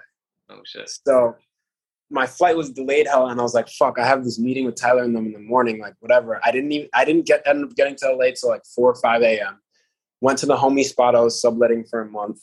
My stuff was supposed to come a month later. I was going to find a crib and it would get here like October, because the moving company I went with, they were like, you could have free storage for a month. Oh, wow. Um, cool. As part of the move. So I was like, cool. I go, and um, it wasn't like terrible, but it was kind of weird. Like I, did, I thought I would, when I was younger, I was always like, yo, if I meet Kanye, if I meet Tyler, if I meet one of these people, like I really liked Donald Glover when I was growing up too. I was like, if I meet one of these people, they'll fuck with me off rip. I'll work for them and my life will change. Yeah. And yeah. that wasn't really the vibe. Like, honestly, I won't get super into details. Just like, you know, I want to respect like N B A stuff and all sorts of shit, whatever. But, um, it was kind of disappointing, and I remember you could leaving. say, bro. I I've heard from mad people that's how the creators kind of like a lame. I I I I don't know if that's you know like mean. so you know like he's a weirdo is what I've heard. Like, I mean, you know what my thing is, without coming at his personal character, mm-hmm. I will say the interview felt very unprofessional, mm-hmm. And I was disappointed. I pulled up ready to work. I was trying to build out a Black-owned young luxury brand. And that's what I came for. And I was ready to do that. And it, it felt like he was almost more pressing me in a hazing style to see if I could be down with the Tyler crew and to be, and, you know, I already had my reservations with kind of the way he moves socially, seeing him a bit around in New York and starting to have right. mutual. Yeah, that's more. What and I, I came out to L A.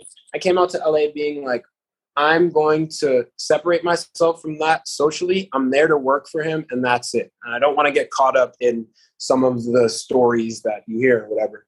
Mm-hmm. And so I pulled up, and in the interview just felt very like some personal questions and weird things that just felt like, you know, like just stuff about like asking stuff about like my drug use and sexuality. And then like also interesting questions like, what's your favorite season? Why do you like technical design? Like there was some stuff That's in there cool. that was really, yeah. yeah, there was stuff in there that was really about the work. But what struck me and really stuck with me was like, he had one of his em- kids, employees, bring him egg sandwiches while we were interviewing and was like eating them in front of me, like egg juice dripping down, like had all the other employees like in the room, like kind of almost watching us while we were interviewing. And I was obviously super nervous, like all this shit, but I was being myself. And there were times and questions and even the way I dressed, like where I was like, oh, I should conform to what I know he likes and wants. Yeah, but I was like, yeah. no, I'm going to be myself. I'm not going to switch up like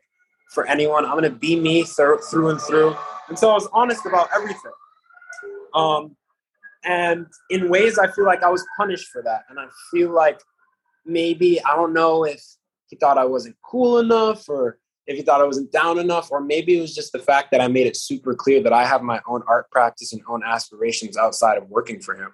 Right. But long story short, like the way I was told that I would meet him, basically sign papers the next day and start like that Monday or whatever. Um, Darren just never hit me back after that. Oh, no. And I was kind of just in L A like, all right, well, That's I just moved all my, I moved out here, I moved all my shit out here, and I didn't, I didn't move for that job. I was trying to get out of New York anyway. I was reaching out to Tyler Hayes, who's a furniture maker and um, artist and has a clothing brand. He has a store in Soho. You should check it out. It's called B D D W. It's a really sick brand. Mm-hmm. He does furniture, clothing, paintings, all sorts of shit. He has a studio in Philadelphia. I reached out to him to work for him. I tried to reach out to Theaster Gates, one of my favorite artists in Chicago, to work for him. So I was itching to get out of New York. I was trying to figure out a way. Um, and like I had gotten um, Arthur Jaffa, who's another one of my favorite artists, contact info from like a big homie, Um, mutual, this woman, Lizzie, who's amazing. She was part of this music group, Gang Gang Dance, back in the day. Yeah, yeah. Emma, yeah, Emma, she was the lead singer in that. Emma connected me with her and her partner, Brian DeGraw. They started Gang Gang Dance together because she knew them through just like art stuff. And so I repaired a crazy pair of jeans for Lizzie, one of my craziest repairs ever. Um, and so we connected through that. And one time when I visited L A, I was like, yo, I know one of you on here know Arthur Jaffa. Put me on for a studio visit. And no one responded. And like, I was like, yeah, I'm like, I'm like tripping, like I'm whatever. And then when I repaired the jeans for Lizzie, she was like, oh, actually Arthur and I are, old. This is like a month or two later. Arthur and I are old friends. Like when you go to L A, I'll connect you with him. Mm-hmm. And so I was like, shit. So she gave me his info and I was like trying to work for him too, whatever. So I was trying to get out of New Yeah. York. Yeah. You were f- throwing your feelers out almost. To see, yeah. Yeah. But I made the move because I was like, I have this salary promised.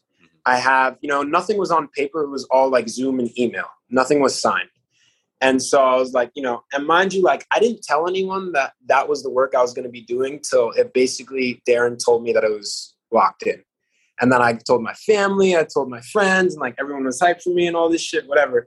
And then I go and that happens and Darren never hits me. And then like a week or so later, I was like, yo, what's up? And Darren was like, yo, I'm so sorry, but like Tyler wants to go with someone else. Mind you, bro, I was told by Darren, and it's all love for Darren. I saw him a few days ago. I know like he was just doing his job, and I think it's more a structure of the company thing than Darren personally. I think deep down, Darren really likes me for that position and wanted to work with me and thought we could right, do something not his special. Call or something. At the end of the day, it's yeah, not yeah. his call. And I've kind of realized the way things are set up over there is like, and this happens, I feel like, with a lot of the homies who have ended up working for celebrities or big name people. It's like you have to line everything up and then show it to them and be like, can we do this? You know? And yeah. like, Darren made it clear that they been needed the help, you know, been, been, been needed the help and like, you know, kind of understaffed vibes. And um, so I think it was more like him trying to convince him to be like, yo, we need more help. And for whatever reason, you know, I, I, I don't rack my brain trying to figure it out because that's life. For whatever reason, like Tyler wasn't fucking with me. And I remember being crushed. I was like, wow, I'm not cool enough. On some jokey shit, I texted one of the homies who was a mutual. I was like, yo, I didn't get the pass from the King of L A. Like, I guess I should just go home. Like, obviously not, but I was just fucking around. Right. Um, but I was able to take it with a grain of salt. And luckily, just through personal work I've been doing, I was strong enough to not be completely crushed by that. So I was like, boom, pivot. What are we going to do? I hit Kim, who's like my big sister, who was the one who like got me into technical design in the first place. Yeah. I was like, I explained to her the situation. She was like, oh, that sucks. That's life. Let's redo your portfolio. Boom. She sent me her new portfolio. She gave me hella feedback.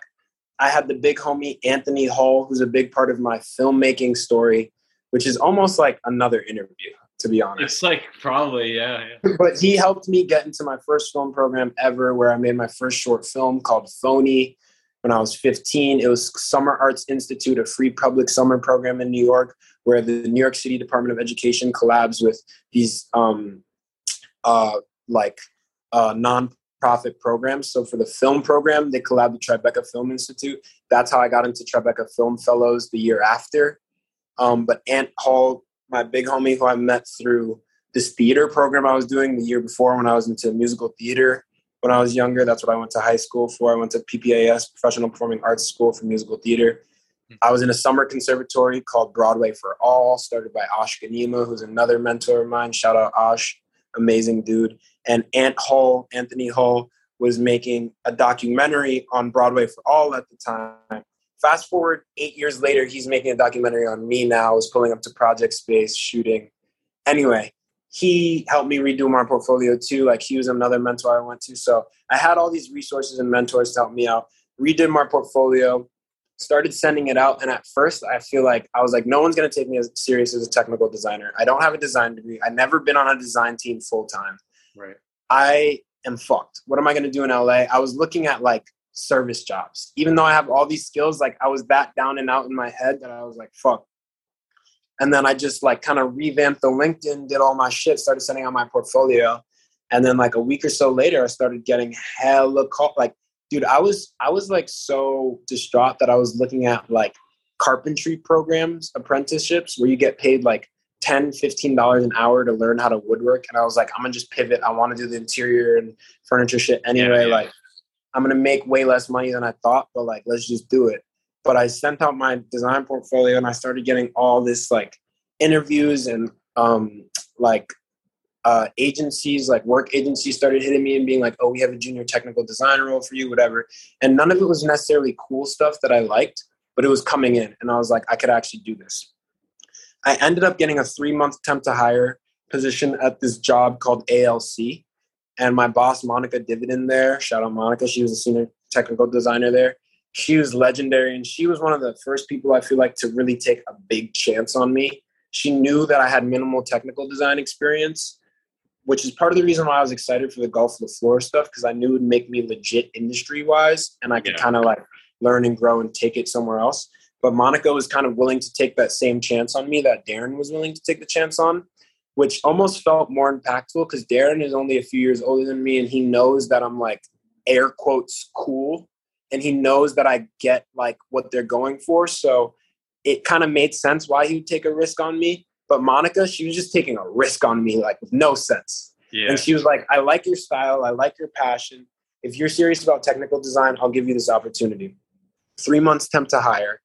I first time on a design team. I was gassed. Like, it was really boring clothing in my opinion, but they move units. It's a huge brand, A L C, this women's wear brand. And that was my first time being on a comprehensive design team. We had in-house sample makers, in-house pattern makers. Wow. This dude, Tanner, who was like a more senior technical designer than me, we sat next to each other and I learned so much from him. And it was boring. I was doing a lot of measuring samples and prototypes and updating like recut styles, stuff that was like kind of easy for me to get my feet wet. But that's where I learned really comprehensive tech, tech packs. My first time using Microsoft Excel for tech packs, for spec sheets and bill of materials and all the super comprehensive stuff that goes into the really technical side of technical design. Um, and from there, like um, while I was out here, this dude, Tyler Adams, reached out to me on the gram. I didn't know him from a hole in the wall, but we had mutuals on the gram. And he was like, yo, basically this like model dropped out last minute for this shoot.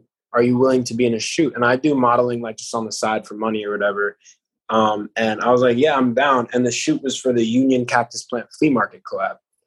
And so I pull up to the shoot and I'm like enamored just by the Union team. And I'm like, yo, you guys are so fucking cool. Black yeah. owned brand, like Union sick. This is legendary. And I'm talking to this woman, Anoma, I think her name is, who's an art director freelance. She's just like an O G in the game. She does a lot of work with Jerry Lorenzo, been doing work with Chris Gibbs, like all sorts of people. And she was just like asking me what I do. And I was like, oh, I do chain stitch and I'm starting to do technical design. And she's like, oh, wow, Union does a ton of chain stitch. Like, you should tap in with them and see if you could do any work past this modeling shit. And I was like, yo, you're absolutely right. Like, and like that same Knickerbocker era Saji mind kicked in. And I was like, yo, I'm yeah. about to ask like how I could be at Union. And so I asked this girl, Jasmine Alexandra, who was working there at the time, who has her own jewelry line. Um, like, yo, could I get Gibbs' email, please? Cause I want to send him my portfolio. And she was super nice. She was like, absolutely, totally. Wow. Like, you should definitely tap in. Gave me his email. I reached out, sent my portfolio, shot in the dark. And Chris Gibbs got back to me and he was like, yo, it's crazy. We're building out the Union design team right now for the first time ever. Um, I don't think I have something open for you right now, but let's keep in touch. And so the whole time I was at A L C, me and Chris, like, he had me talk to this dude, Jamie Benson, who's the Union design director. And me and Jamie talked for hours, and he basically vetted me to see if I could do what they needed to be done. And Jamie fucked with me, and Chris got back to me, and he was like, yo, Jamie's fucking with you, but right now what we need more than a technical designer is a graphic designer. Can you do that? And I'm really not a graphic designer. I can yeah. work on graphics, but I'm really not. And like, I would love to be, but there's some, I'm interested in a lot of things, and there's some things where I have to just be like, yo, like, not this one. Like, maybe a graphics few other things. Graphics are kind of annoying. It, it, yeah, and it's yeah. like, you know, like, I do love graphics, and I have a passion for it, and I work on my own personal graphics, and I help with Cliff graphics here and there, but I would not call myself a graphic designer. Yeah. And so I was gonna just kind of stretch myself thin and be like, yeah, I'll do graphics for Union. Fuck it, it's Union. But I was honest with Chris, and I was like, yo, I'm really not that. I can do it, but I'm not that. And he was like, cool, I'm glad you're honest with me. I think we still will have an opportunity for you in the future. But like, right now we need a graphic designer. And so I'm like, cool. And then I'm at A L C still, I'm like starting to get a little bored. Like, I'm learning a lot, but like, I don't care about the clothes. And a lot of people there don't really care about the clothes. And the creative design team was on the fifth floor and the technical design was on the fourth. So we would have meetings with them, but like, it felt like the fun stuff was happening upstairs, like the fa- the fabric samples and the mood boards and like, you know, and yeah, um, just because it was such a big and comprehensive company and team, like they were able to have that separation, which is from a functionality standpoint makes sense um, because it was so big. But like, I wanted to be more, even if I didn't care about the clothes, I wanted to be more on the fun side of shit. And, um, like, I'm back, I'm, you know, at A L C, and I'm like, damn, did I just fuck up an opportunity at Union by not saying I could do graphic design? I was yeah, like, go with it, it type shit. I was like, damn, all right, well, fuck it, gotta keep hustling, gotta. And then we get to the end of my three-month period at A L C, and my boss, Monica, is like, yo, I'll hire you full-time if you want. But I need you to tell me and commit that you're going to be here as a full-time, fully committed technical designer. Because right now, I know and can tell that there's other things you want to do. You know, you're an artist, you're a designer, and, like, the technical design has been good for you, you know, the way we've talked about. But, like, I really feel like your heart's not in it, at yeah. least here. She was right. She's like, I'll hire you if you want, but you need to commit and be here full-time technical design. Because towards the end, as I was getting a bit dissatisfied, I was like slacking a little, not even with my professionalism, but just with the actual work. Because yeah. I would just be in tech packs all day, um, updating measurements and specs and, you know, whatever. And so I'm like, yo, you're totally right. Like, I, w- I'm, I want to do more. I want to do, you know, and she was like, so go then. She was like, I'm I'm being serious when I say this. Like, you're going to have a long and successful career ahead of you. But, like, I feel like you need to move on. Like, this was great for you. But, like, we need a straight technical designer. And you need a place where you could be more creative. Which, like, looking back to, it's like, yo, she was my best boss I'd ever had. Yeah, that's nice. Up, man. That's up nice. Until that point, you know, like up until that point, she was the best boss I ever had. Like the only one that's really topped her is Chris Gibbs, you know? And so, but we'll get to that. So um, I'm like, all right, word, I'm out. And so I leave and whatever. And I'm like, oh, I could easily find a design job now because I had that. But I, it was kind of hard. Like for a month or so, I was kind of, this is like maybe February twenty twenty-two. Um, I'm like, shit, did I just fuck up by giving up this salary design job just because I was bored? Like, am I an idiot? And I was like, you know, having these interviews and shopping around, and for whatever, whatever reason, stuff was like not really lining up the way I thought it would. And then um, I do an embroidery commission for Chinatown Market because the only thing I brought out here out of my machines was my chain stitch machine. And my friend Gabriella, who I met out here, she had just started working for them and they needed a chain stitch sample. And I was like, yeah, I'm not working right now. Like I need all the freelance I could get. And I was like, ah, I don't really want to start doing chain stitch freelance again. If I do chain stitch, I want it to be for my shit or Cliff shit or shit I really like. Right. And personal patterns. Exactly. And yeah. So I was like, but you know what? I need the bread. So I'm about to tax the shit out of Market and get this sample off. And I do it for them, and they're fucking with me. And I was actually talking to them about joining the team on some design shit, but it just didn't really work out. But then through that, the dude I was talking to there, this dude Kyle Kennedy, who I did the sample for, he was like, yo, my friend Michi, she's a senior technical designer at Frame Denim, and they were looking for a temp design designer. And it was cool because it wasn't even technical design. It was just denim design, men's denim design. And it was part of it was updating tech packs, but it was like design work. And I was like, hell yeah, let's run it. Nothing else was really coming in. So even though it was temp, I was like doing it. And so we're doing it, whatever. And like, they only needed me for like a month. And so March is about to come up and they're like, yo, we might have a full-time position for you. But I was getting ready to go to New York for a few weeks because Lullaby was opening, which is my first commercial interior design project, which I had been working on since maybe around that time the year before in New York. And then by the time I moved, all the rest of the design work for there was remote. But they were like building out the space and I would FaceTime and all that stuff. But I was really hands-on when I was in the city. And even when I was recovering from my surgery, the Lullaby team would come to my house and we would um, we would have meetings and stuff, like, which ended up being great because, you know, life does what it does. I have this amazing knoll, knoll table by Joe D'Urso, and it's like a five hundred pound granite, honed granite table that I got for free off Craigslist because Erin from Green River, we were talking about trading me doing chain stitch embroidery for a Green River custom bed. And it never ended up coming into fruition just for a lot of reasons.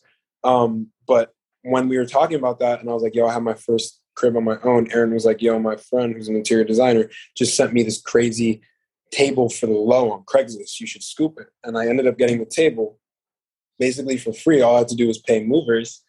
five hundred pounds, like they couldn't get it up my crib the first time. They had to bring people back.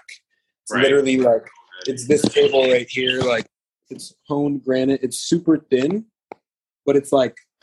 Yeah, like, it's crazy, crazy heavy. Yeah. And so it's like, literally like, shout out Craigslist. I'm a self-proclaimed Craigslist king. But it's like, there's a circle one on First Dibs for nine thousand five hundred dollars. And I got it for free on Craigslist, paid the movers like three hundred plus tip.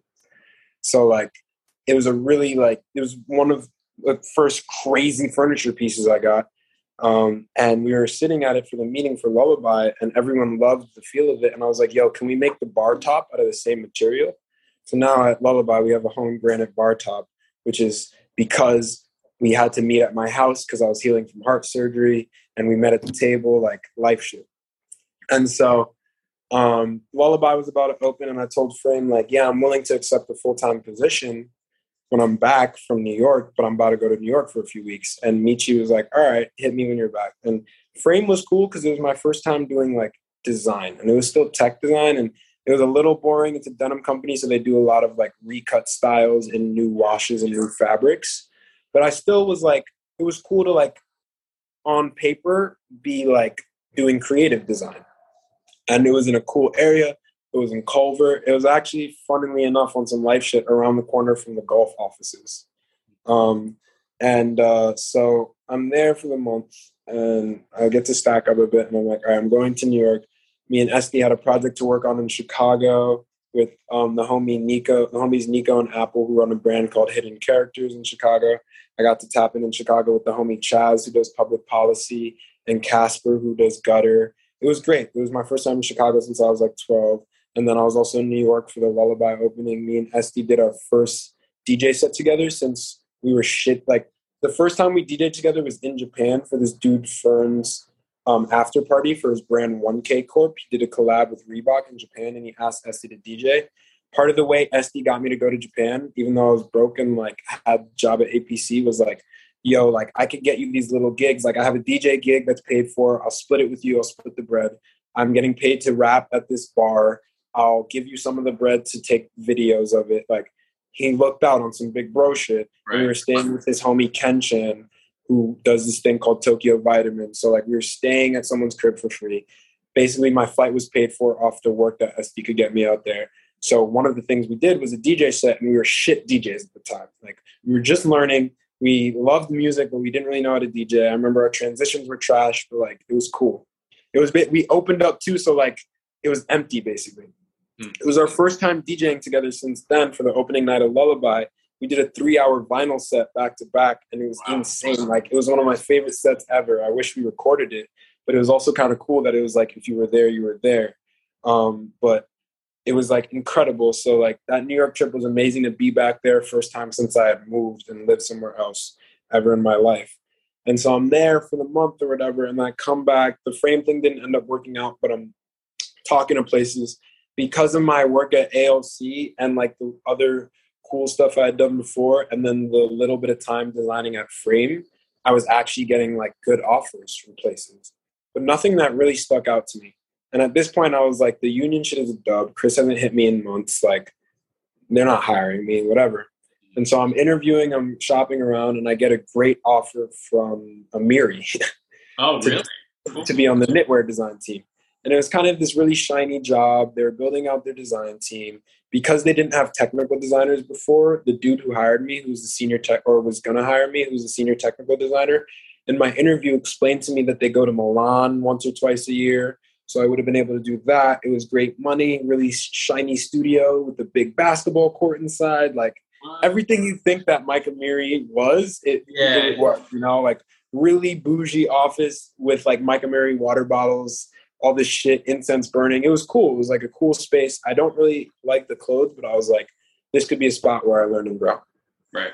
So I got back to New York. This, this temp agency that like had got me the job at A L C was throwing me other offers. A different temp agency lined me up with the Amiri shit. I go to the Amiri interview. It's cool. I'm like, look, I don't love it here, but if they offer it to me, I'll take it. I need it. And it's a great opportunity, knitwear design, which I didn't have much experience. It was like knitwear and women's wear. And I was like, cool. That was another cool thing about A L C is like, I had just been exposed to like the highest level of fashion design I'd been exposed to quality wise or like luxury wise was Bodie. And so to be working on like mid-level luxury, straight women's wear, no graphics, just like silk pleated dresses and blouses and all this stuff at A L C was like, I was learning a ton. So I was excited to do like them help with the Amiri women's wear, which they were building out, and like learn knitwear stuff. And the dude who would be my boss there was pretty young, and he was excited to have someone young who like was passionate about design stuff, but also knew how to technical design. And so I was like two days back to L A from when I got back from New York, and um, they're they offered me the Amiri job the day after my interview. And I got up that morning. I was like feeling very blessed and grateful.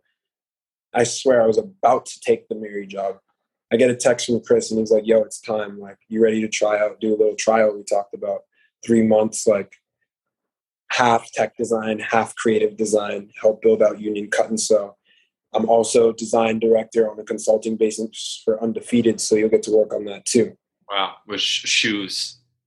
Like shoes also, but just yeah. Undefeated, like their inline house, in brand house. Got you. Um, and I was like, cool, but like Amiri's kind of offering me some bread and like, I need the bread. And he was like, well, they're offering you. And I told him and he was like, I'll do that. Whoa. And I fucking, now I work at Union Los Angeles. Like I'm that's, designed. That's so like, crazy. Yeah. It's crazy. Like it's crazy to go through everything and just think about my own journey. Cause it's really been a fucking journey, but like, yo, black on brand, all black design team. Like, I wish I could talk about some of the collabs we were working on, but since it's current, I literally can't. Like, I'll yeah, tell yeah, you, off, I'll tell you off the podcast, maybe. Like, yeah, but like you know what I'm saying? Like, dude, it is a dream. The fact that we get to work on objects, clothes, shoes. Like, Chris is super open to ideas. Like, tons of sick shit happening, and so we're getting at the end of this month. It'll be the end of my three month trial period, and it's going really well. And like. Um, I honestly do have a pending like junior interior designer opportunity at a really, really sick design studio out here um, that is potentially in the works. So the only reason why I would leave Union is for that. But like, I'm really fucking with it. At the end of my three months, I'm probably just going to stay on full time if I get offered it. And Chris basically told me like, it's a go. So like, mm-hmm. I would only leave Union for that. But I, I was reflecting on it this past week. About Union, you know, I'm always hopping around, and I think I want to really put some time in at a place, and I think this is the place to do that. So like, that's where I'm at, and like, you know, I'm pushing this E P with my friend Harrison, who's like part of Surf Gang, and on the music tip, like we're about to drop that on the Surf Gang label they just signed, um, and on the art tip, I've been painting more, and I got to show a few paintings out here, and just getting more to interiors. I honestly feel like the music and interior stuff is like a different episode, honestly. Well, it's crazy. I, so I, I have it wrote in my notes, but like you're truly like a like a jack of all trades. Like you really like to dip your feet into every type of like creative work that you can. So for me to like to have an interview with you that encapsulates everything is like, it's impossible, man. Like your memory is crazy. Like you have every name of every person that you've worked with and like that has touched you. So like, that's just in terms, we've only touched the surface in terms of your like clothing design. Yeah. Really? So like if we even went into film or music, that dude, that's hours.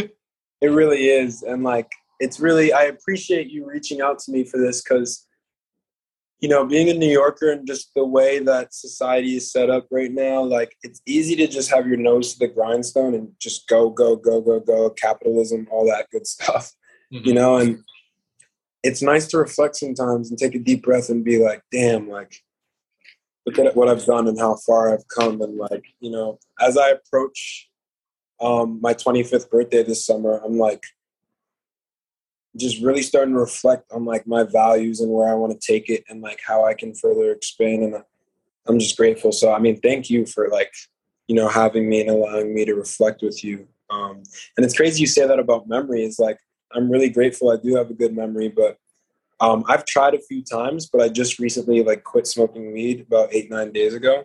Mm-hmm. And I'm super serious this time. I actually have been going to like M A meetings, which is Marijuana Anonymous. Wow. And um, I'm really I quit, I quit weed too. Yeah, yeah. It's hard. Fire. Congrats. Have you are you familiar with any like twelve step program at all or anything? Well, it's actually funny when you were talking about a little bit like your journey and stuff. Like I've been in intensive outpatient programs before. Um, I've been like hospitalized, um oh yeah, all that. Arrested for um, you know, weed, all different shit. So like when you were talking about all that stuff earlier, like it really resonated, but I I think the twelve step, like certain things they could work, but uh, for me it was starting to uh, resent the drug. Like when I started to hate weed, yeah, because like I would smoke and sometimes it it would make me anxious or it yeah. wouldn't work like it used to. I was like, I'm so, I would be upset with myself that I smoked, or I would not smoke for a week and smoke and be upset that I did it. Yeah. And then eventually I think that's what really like made me step away from it completely. Same with me. Same with me. That's where I'm at. And I think for me, it's too, it's like just with my desire, like I said, my main goal right now is to be constantly present and grateful. And when I smoke weed, I can't really be fully present. And that's part of my desire of why I stepped away from it. And one thing I will say about twelve-step and something I really love about specifically M A, because this is like probably my fourth or fifth time in program, in a twelve-step program. Yeah. I had started it, you know, because I had to with the legal stuff, and we were doing twelve-step in the in the um, uh, inpatient program I was in.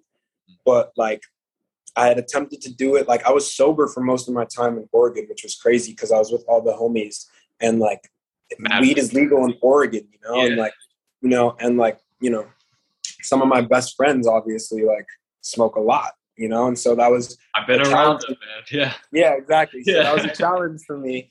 You know, that was a challenge for me.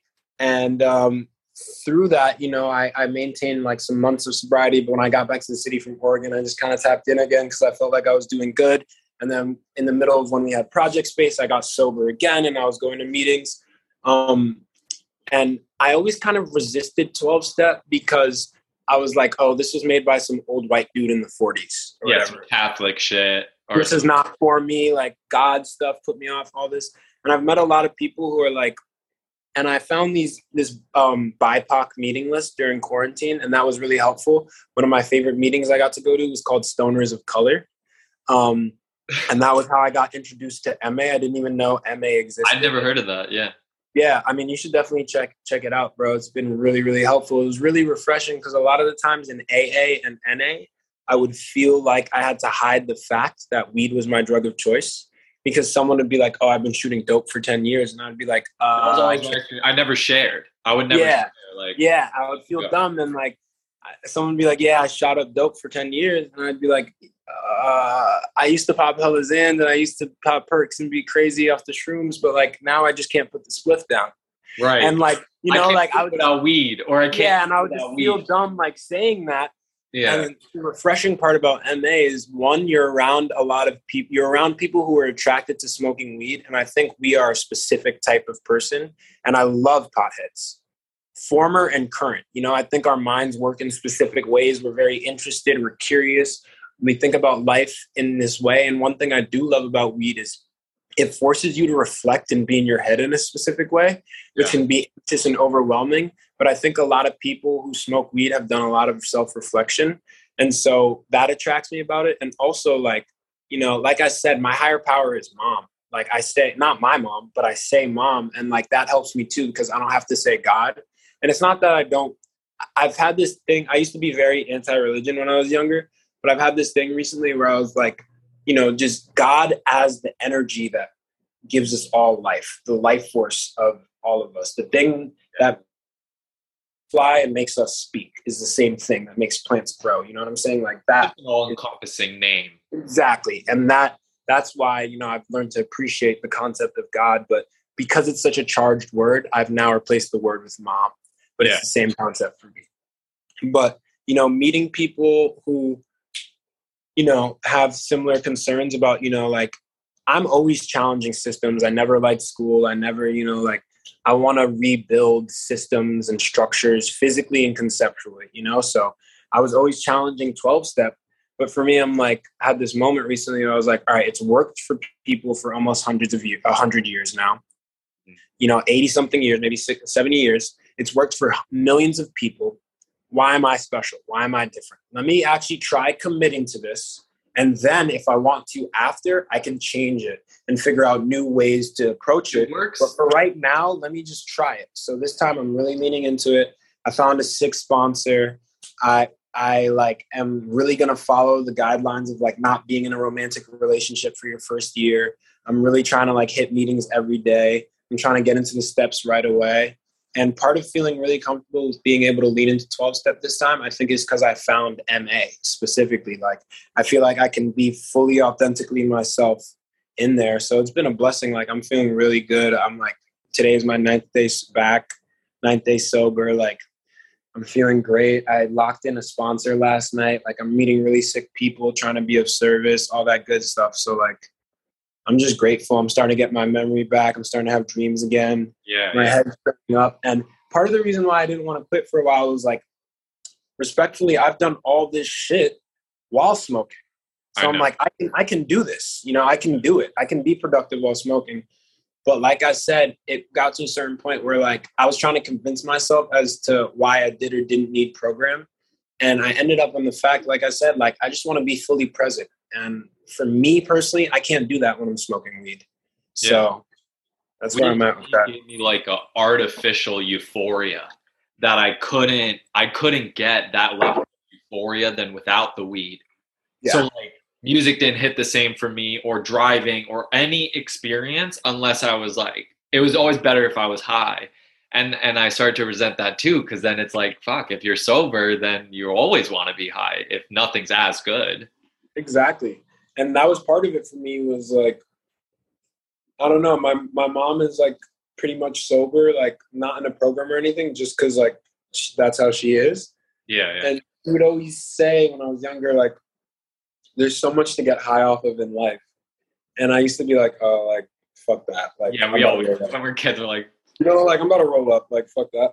But, you know, the more I lean into this and just reflect on my time sober, I'm like, yo, it's so true. Like, part of the reason why I was trying to get sober when I was younger, like, and during project space and all that stuff, is because I was trying to be more productive. But I like the goal of being present more, because for me, it's not about making more work or, or more art or getting more shit done, making more money. Now it's like, I just want to be fully here. So if that is being fully immersed in my work when I'm doing that, it's that. If it's being fully immersed in being like shooting the shit and being lazy and doing nothing and chilling with friends, it's that. If it's like being fully immersed in relaxing or just chilling, I want to just do that. And weed for me was, like you said, starting to be like, oh, I can't do any of these things unless I'm high. And um I also just, maybe it's ego. I don't want to rely on anything. You know, I want to yeah. be able to like, just only rely on like air and water and food. You know, that's all. I don't want to be attached to anything else. I don't want to go to a country for a trip and be like, I need a smoke, or like, I need it, you know? So like, that was part of it for me as well. Weed is a hard one too, because I think people like kind of make you feel like ashamed, like not everyone, but like even you were saying, like you have friends that like smoke a lot of weed. Like when I go to things in the city, like the concept of like, you don't smoke weed is like, people are still like, what the fuck? And they make you feel like a little bit ostracized if you don't smoke, or if someone passes it to you. And then it's like, why? But it's like, yeah. damn it. That's crazy that like, it shouldn't even need to be that, that I have to then make myself feel weird. Yeah. Um, but that's also, you know, and that's about the other person. It's never about you. You know, that's oh, about totally. that's about their stuff. Totally. And that was one thing that me and Esty kind of struggled with, because like that, like Project Space made our friendship so much stronger. Like that's my brother for life. Like I, I would already take a bullet for that dude, but now it's like, yo, like literally like blood could not make us closer. And part of that was because we struggled trying to set boundaries and learning and growing, working with each other every day. That was the first time we did that. And when I was getting sober for like the fucking fourth time, third or fourth time when we had Project Space, I think that was my fourth time getting sober. When we had Project Space, I, um, there was a few times where I just felt like him and maybe our other homies weren't respecting that. And I was learning a lot about boundaries. boundaries at the time, and I had to like have some serious talks with him, and he respected it. And that's why I love him so much, because and the times that I've fucked up, the times that like I, you know, I'm nowhere near perfect. I'm the first to admit that. Like, you know, when I went through a situation with one of my exes where like like I had we had realized that like I had been, you know, abusive in ways during our relationship. And like, which was fucked up for me, because I was like, oh, I'm not like that. I'm not one of those dudes. Like I treat women properly, all this shit, whatever. And realizing that like, there were times that I fucked up You know, he was there for me to like check me and be like, yo, like, how are we going to learn and grow from this? How are you going to take this and grow from this? And like really checking me and shit like that. And so like, that's my man. Like I check him, he checks me, and there's no ego with us. We could just be like, yo, like I fucked up. Yeah. I'm not going to sit here and feel fucking sorry for myself. I'm going to do something about it. That's what life is. Like I'm going to learn and I'm going to grow from this. And so, man, I'm so grateful. That's really twin, man. Like, that's my big brother, like, for life. Like, we've learned so much together. And, like, we have some really fucking exciting shit for Cliff on the way. We have another Chain Stitch Cliff collab coming next year. We have, like, all sorts of shit lined up. Like, we're pushing the side note shit for Cliff. Like, he's helping me with my personal projects. Like, I'm, like, I love that dude to death. And so, like, I'm really, really grateful for everything we've been through together. We're still just kids making stuff. It's just step by step, you know, like we is a little thing at a time, one by one. And I look back on how much Cliff has grown and Chain Stitch and like even SOPA, which I only started a couple years ago, and just like stuff coming with that. And like starting to get more into like making interior objects and home objects and stuff. And I'm just like, yo, like, man, what a blessing it's been to just like be here for all of this. Like, I just feel like I'm a passenger, you know, I'm just trying to be like an attentive and grateful passenger, really. Yeah. It's good that you are always pushing to put stuff out. And I think that that's really cool too, because a lot of people will either maybe be worried to not put it out well enough, so they just won't put anything out, or they think that they can't even step into a different realm because it's not for them, or like they're not classically trained in it or whatever it is. And the fact that you're willing to just be like, no, I know how to do that. And then you just figure it out, I think is, is great. Yeah. You can actually yeah. like create in a bunch of different styles. You don't have to. And that's one thing I really admired. Yeah, exactly. And that's one thing I really admired about Virgil and his practice, you know, like, a lot of parts of his work, I didn't like specifically the work, like just preference-wise, personal preference, but I really greatly admired his scope and his practice and just his willingness to dip his toes into, you know, anything and everything. And I think that's been a, a guide. If there's one common theme and guiding force in my practice in life, it's just been to follow that curiosity, you know, follow my curiosity and just like kind of go with the flow. And like you said, when I was younger, I think I was a bit more of a perfectionist, um, especially when I started first putting out music and stuff. But I just had this moment where I was like, yo, if I don't do it, I'm not going to do it. So like today is the best day. And like mm-hmm. that's my mentality now, is just like, it's not going to be perfect. It never will be. But like as long as I start, you know, and that's kind of why too, I'm trying to start all the things that I want later in life now, because since I'm young. And it's like, you know, I just realized like if you can just start stuff, it'll exist. And then you look back five years later and you're like, oh, this has been around for five years. Mm-hmm. And that's how I feel with Chain Stitch. Literally, the Chain Stitch five-year anniversary is coming in July, is from when I made the first Chain Stitch post, like, and really started pushing it. Um, and I'm just like, damn, like, you know, like, it's been a guiding force for me, is like, just do it kind of thing. I wanted to ask you, what is the cabin? Damn. Definitely. Do your research, man. Wow, what a cut. What a cut. Okay, so the cabin, wow. That's the cut. That's like major part of my music journey. Um, so I had this friend, Lola Rose, who actually lives back out here now. She was in New York at the time for school. Um, she's um, she's an amazing, great artist, like another person that's very integral to my like artistic journey and personal growth. She had just moved to Bushwick. Um, like kind of when kids were, our generation was first starting to move over there. Mm-hmm. Um, and she, she was moving out of the New School dorms into an apartment in Bushwick.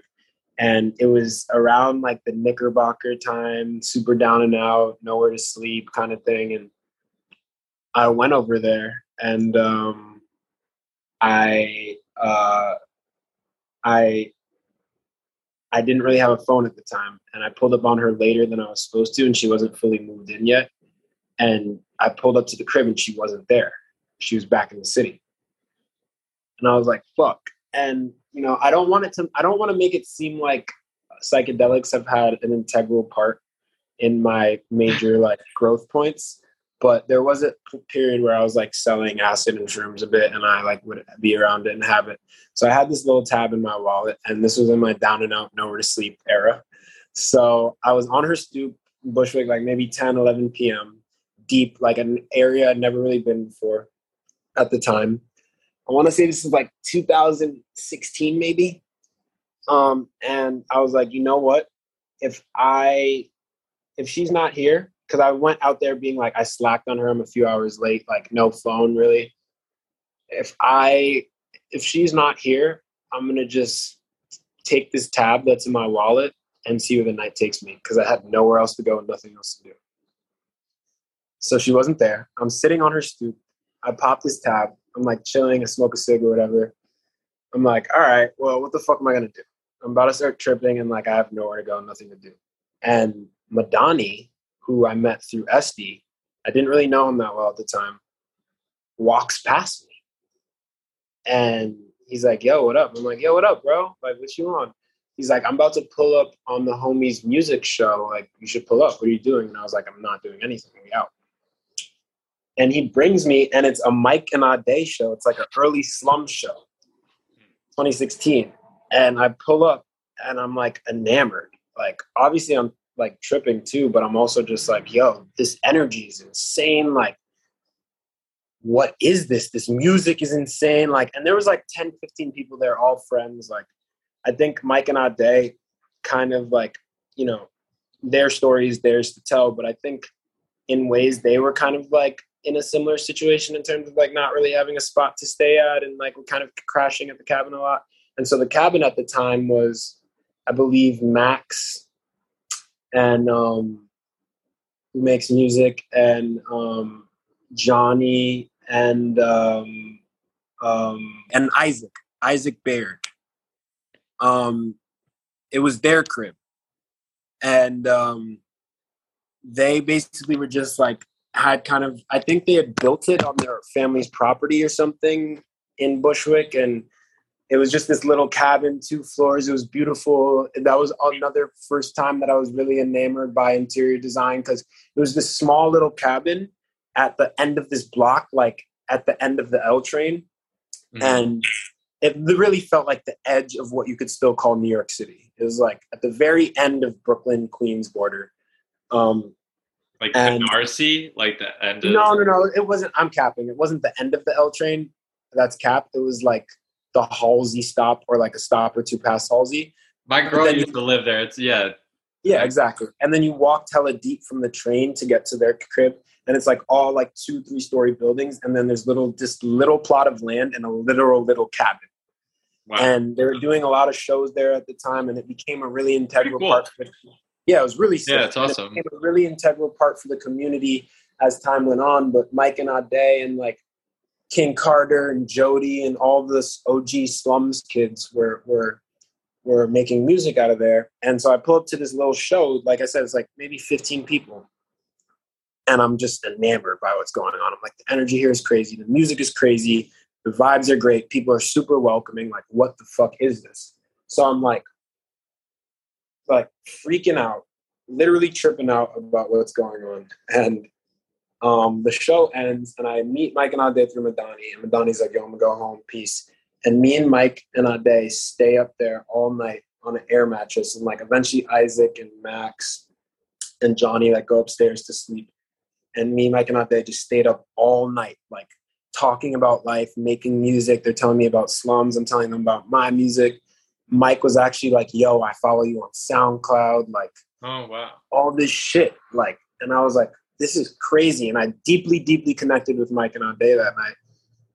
And the next morning we wake up. Well, we didn't even sleep, so we didn't wake up. We made like a track or two. And I actually wonder um, where the track was. I remember one of the lines that we kept saying in the track was like intentionally transparent.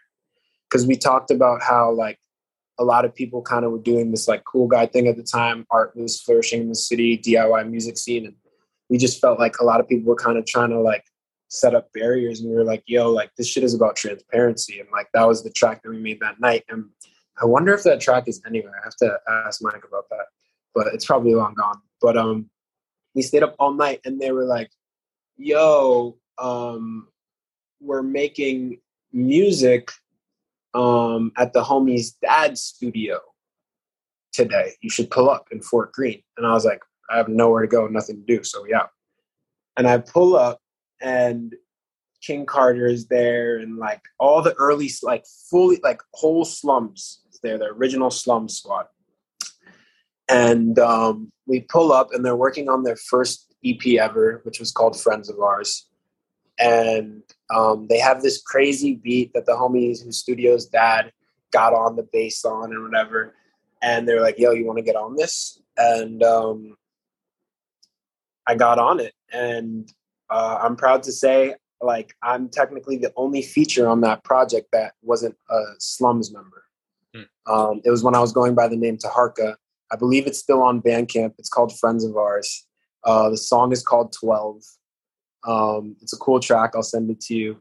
And yeah. That was the start of my relationship with Mike and Ade. And then, you know, the cabin became, you know, a bigger thing culturally for us as time went on.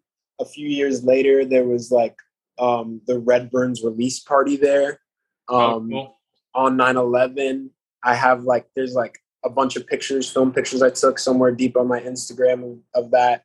Um, that night was the first ever live Navy Blue performance. Um, it was like, that was like a year or two later also from that first night. But the cabin, like the cabin could be a whole other story. And the cabin was a big part of my journey too, but um, I wasn't like a major player in the history of the cabin, but I definitely was around and got to witness. It was stuff. Integral, but not like yeah, your like, creation or something. Yeah, yeah, yeah. But like that, you know, music-wise, that was huge for me. And even looking back on it too, design-wise, because Isaac and Max and Johnny and all the dudes over there built it out so it could be really functional as like, um, it was super small, but it could be functional as like a music performance space and also like a living space upstairs, and like tables and chairs and stuff could fold into the wall and all sorts of sick shit. Hmm. And um, yeah, Isaac makes like guitars now and shit. Johnny is playing cello. He's been he's been the cello player for Jasper's project, Slauson Malone One, which is like the variation of Slauson Malone that has like um, cello and stuff for live performances. Hmm. Um, and yeah, I mean, that was one of my first deep instances of seeing like community grow naturally. And to think about the shit that's come out of there from my music, Esty's music, Madani, Standing on the Corner, Navy Blue, Slums, which is now ten K basically, um, like Jasper stuff, you know, like, like all this shit that came out of there and what it's turned into is like, you know, to remember being there and thinking on some of the shows there where everyone in the room also was an artist and made stuff. Like there were no fans. We were all fans of each other. Right. It was like it was mutual. All just like, yeah. And like E C W stuff, you know, like all sorts of, of, of shit came through and came out of there. So that was like, that was like the cabin is, that was a cut. That was super cutty. But you're, yeah, you're on your, you're on, you had no idea it was such a, with that one. Such an underground, like New York hip hop scene. Dude, there's like, there's got to be a documentary or something on the cabin one day. I swear, like, got to be.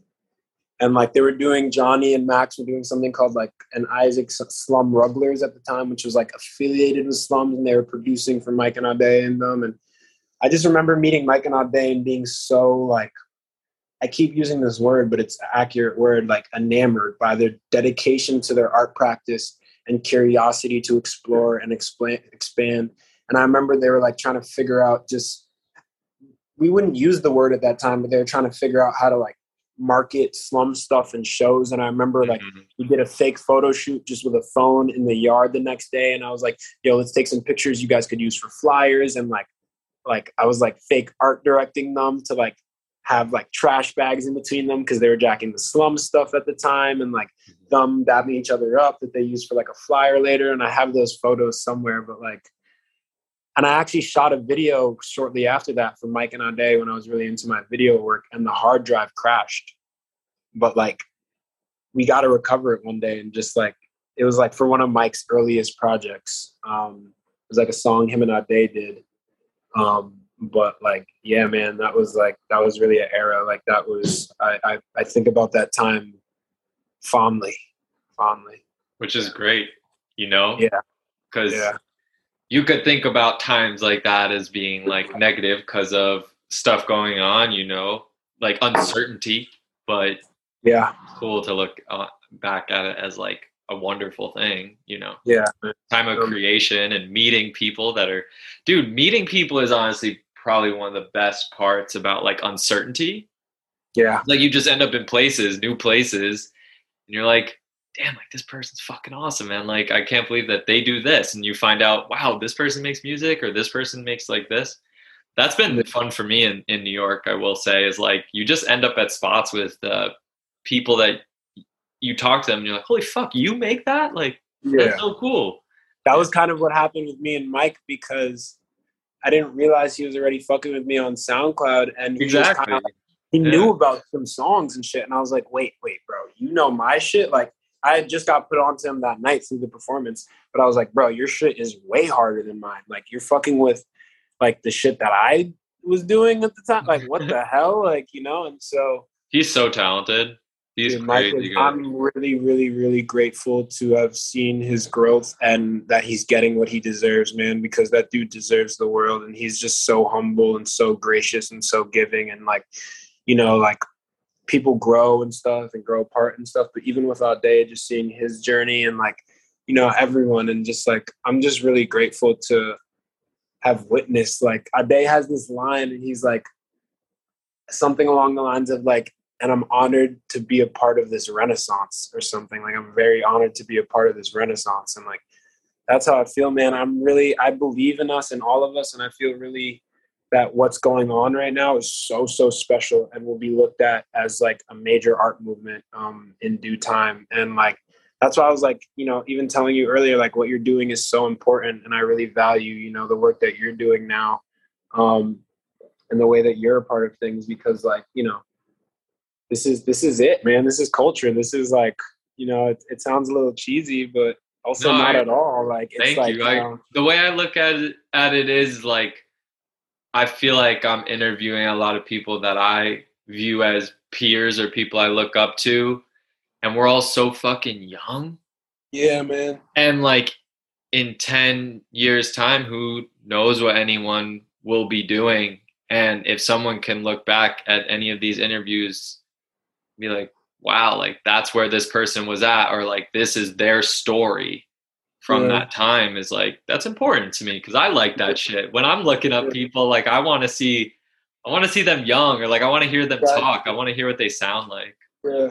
I just got back on Tumblr for that exact reason, because after Virgil passed, I was just like, I went to the very beginning of his Tumblr and just oh, wow. seeing like two thousand nine, two thousand ten, when he started it, like posting early working for Kanye and like, all this shit, like really shitty BlackBerry photos of them like in Paris and working on pastel and all this stuff. And I'm just like, yo, I just want to start documenting my inspo and like having, cause I was off the gram for a month or two recently.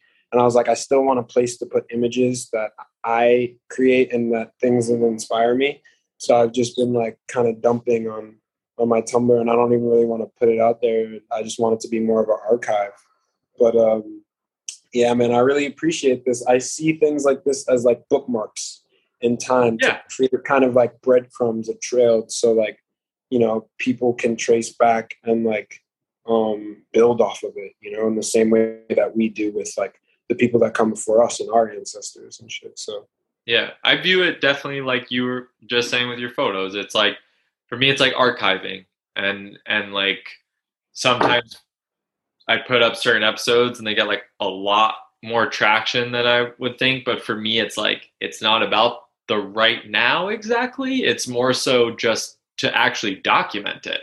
Like, yeah. I feel like no, people are doing it in other podcasts with like big time artists, but no one's doing it with the artists that are like look, behind the scenes, the ones that are making impacts in brands and, and yeah. music and different things going on right now. So. Yeah, that's one of the reasons why I really respect what you're doing, because I feel like you have a good eclectic mix so far of like the full spectrum of like people who are a bit more established and people who are like a little earlier in their careers, but it's yeah. still like, even within your whole scope, everyone's still like kind of cutty. even the people that are like on the end of more established, like everyone yeah. I've done interviews with is like, you know, and that's why when you hit me, I was like, yeah, it's about time. Like you damn near interviewed like most of my family. You're all your friends. Like, I know. Yeah. Like fucking like run it up. Like, so yeah. I'm grateful. I knew it was coming, but I'm grateful. I'm really grateful. No, I, and I have to say it's like, I I remember even when I was, I did an episode with Phil Post, like we were talking about you. He was like, oh, you should interview him. Like, it wasn't the first time someone had said that, but like, I, I always know. But for me, it has to, I've had ones where people are like, you should do it with this person. And I, I'm not ready. Yeah. And it ends up being like forced, for lack of better terms. Yeah. And then it happens where I'm like, damn, I'm like really interested to talk to this person about these few points. Like, let me do this. Let me at least try to get in contact with them.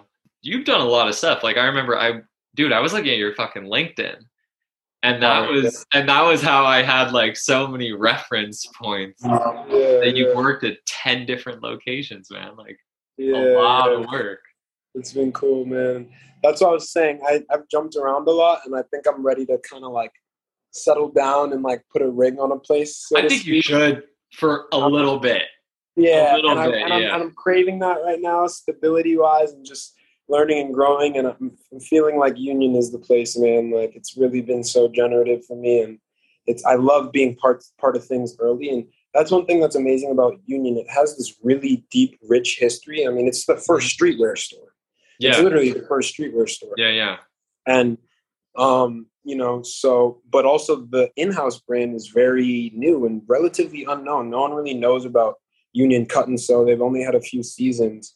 Yeah. And so I'm really excited to try and like help build it out. And some of the stuff we're doing is really, really exciting. Like I'm really excited about um, where we're taking it. So yeah, I, th- I think I'm, I'm, I'm feeling like, you know, kind of want to post up for a bit. Yeah. I listen, I think it'd be beneficial too. Get some longevity, show brands, you know, when you eventually work, I don't know where you'll want to work, but they're like, because it could be difficult if they're like, damn, he only stays anywhere for three months or less. I know. It's like, you know, and they're like, everywhere. I don't know if and I'm going to take really, this guy. It's been really, really great for me to move around and learn and grow. But like, I, you're totally right. And I've thought about that myself. Like I'm if L V M H is like, this man doesn't stay anywhere. Is for this three dude months. Only going to creative direct for us for three months? You know yeah. what I'm saying? So it's like, yeah. I definitely do want to post up somewhere, and, and I'm thinking I'm thinking it might be time to to settle down for a bit, um, which can be a little daunting and scary because I've been so used to like my, that's how my brain works is like, oh, I like this. Well, now let me do it. Like, you know, and I'm right. like, and I'm grateful for that part of, of my brain. But at the same time, I'm like, yo, like there's something to be said about commitment. And, and I, and I think I'm, I'm ready for that. So, yeah, man, I'm excited.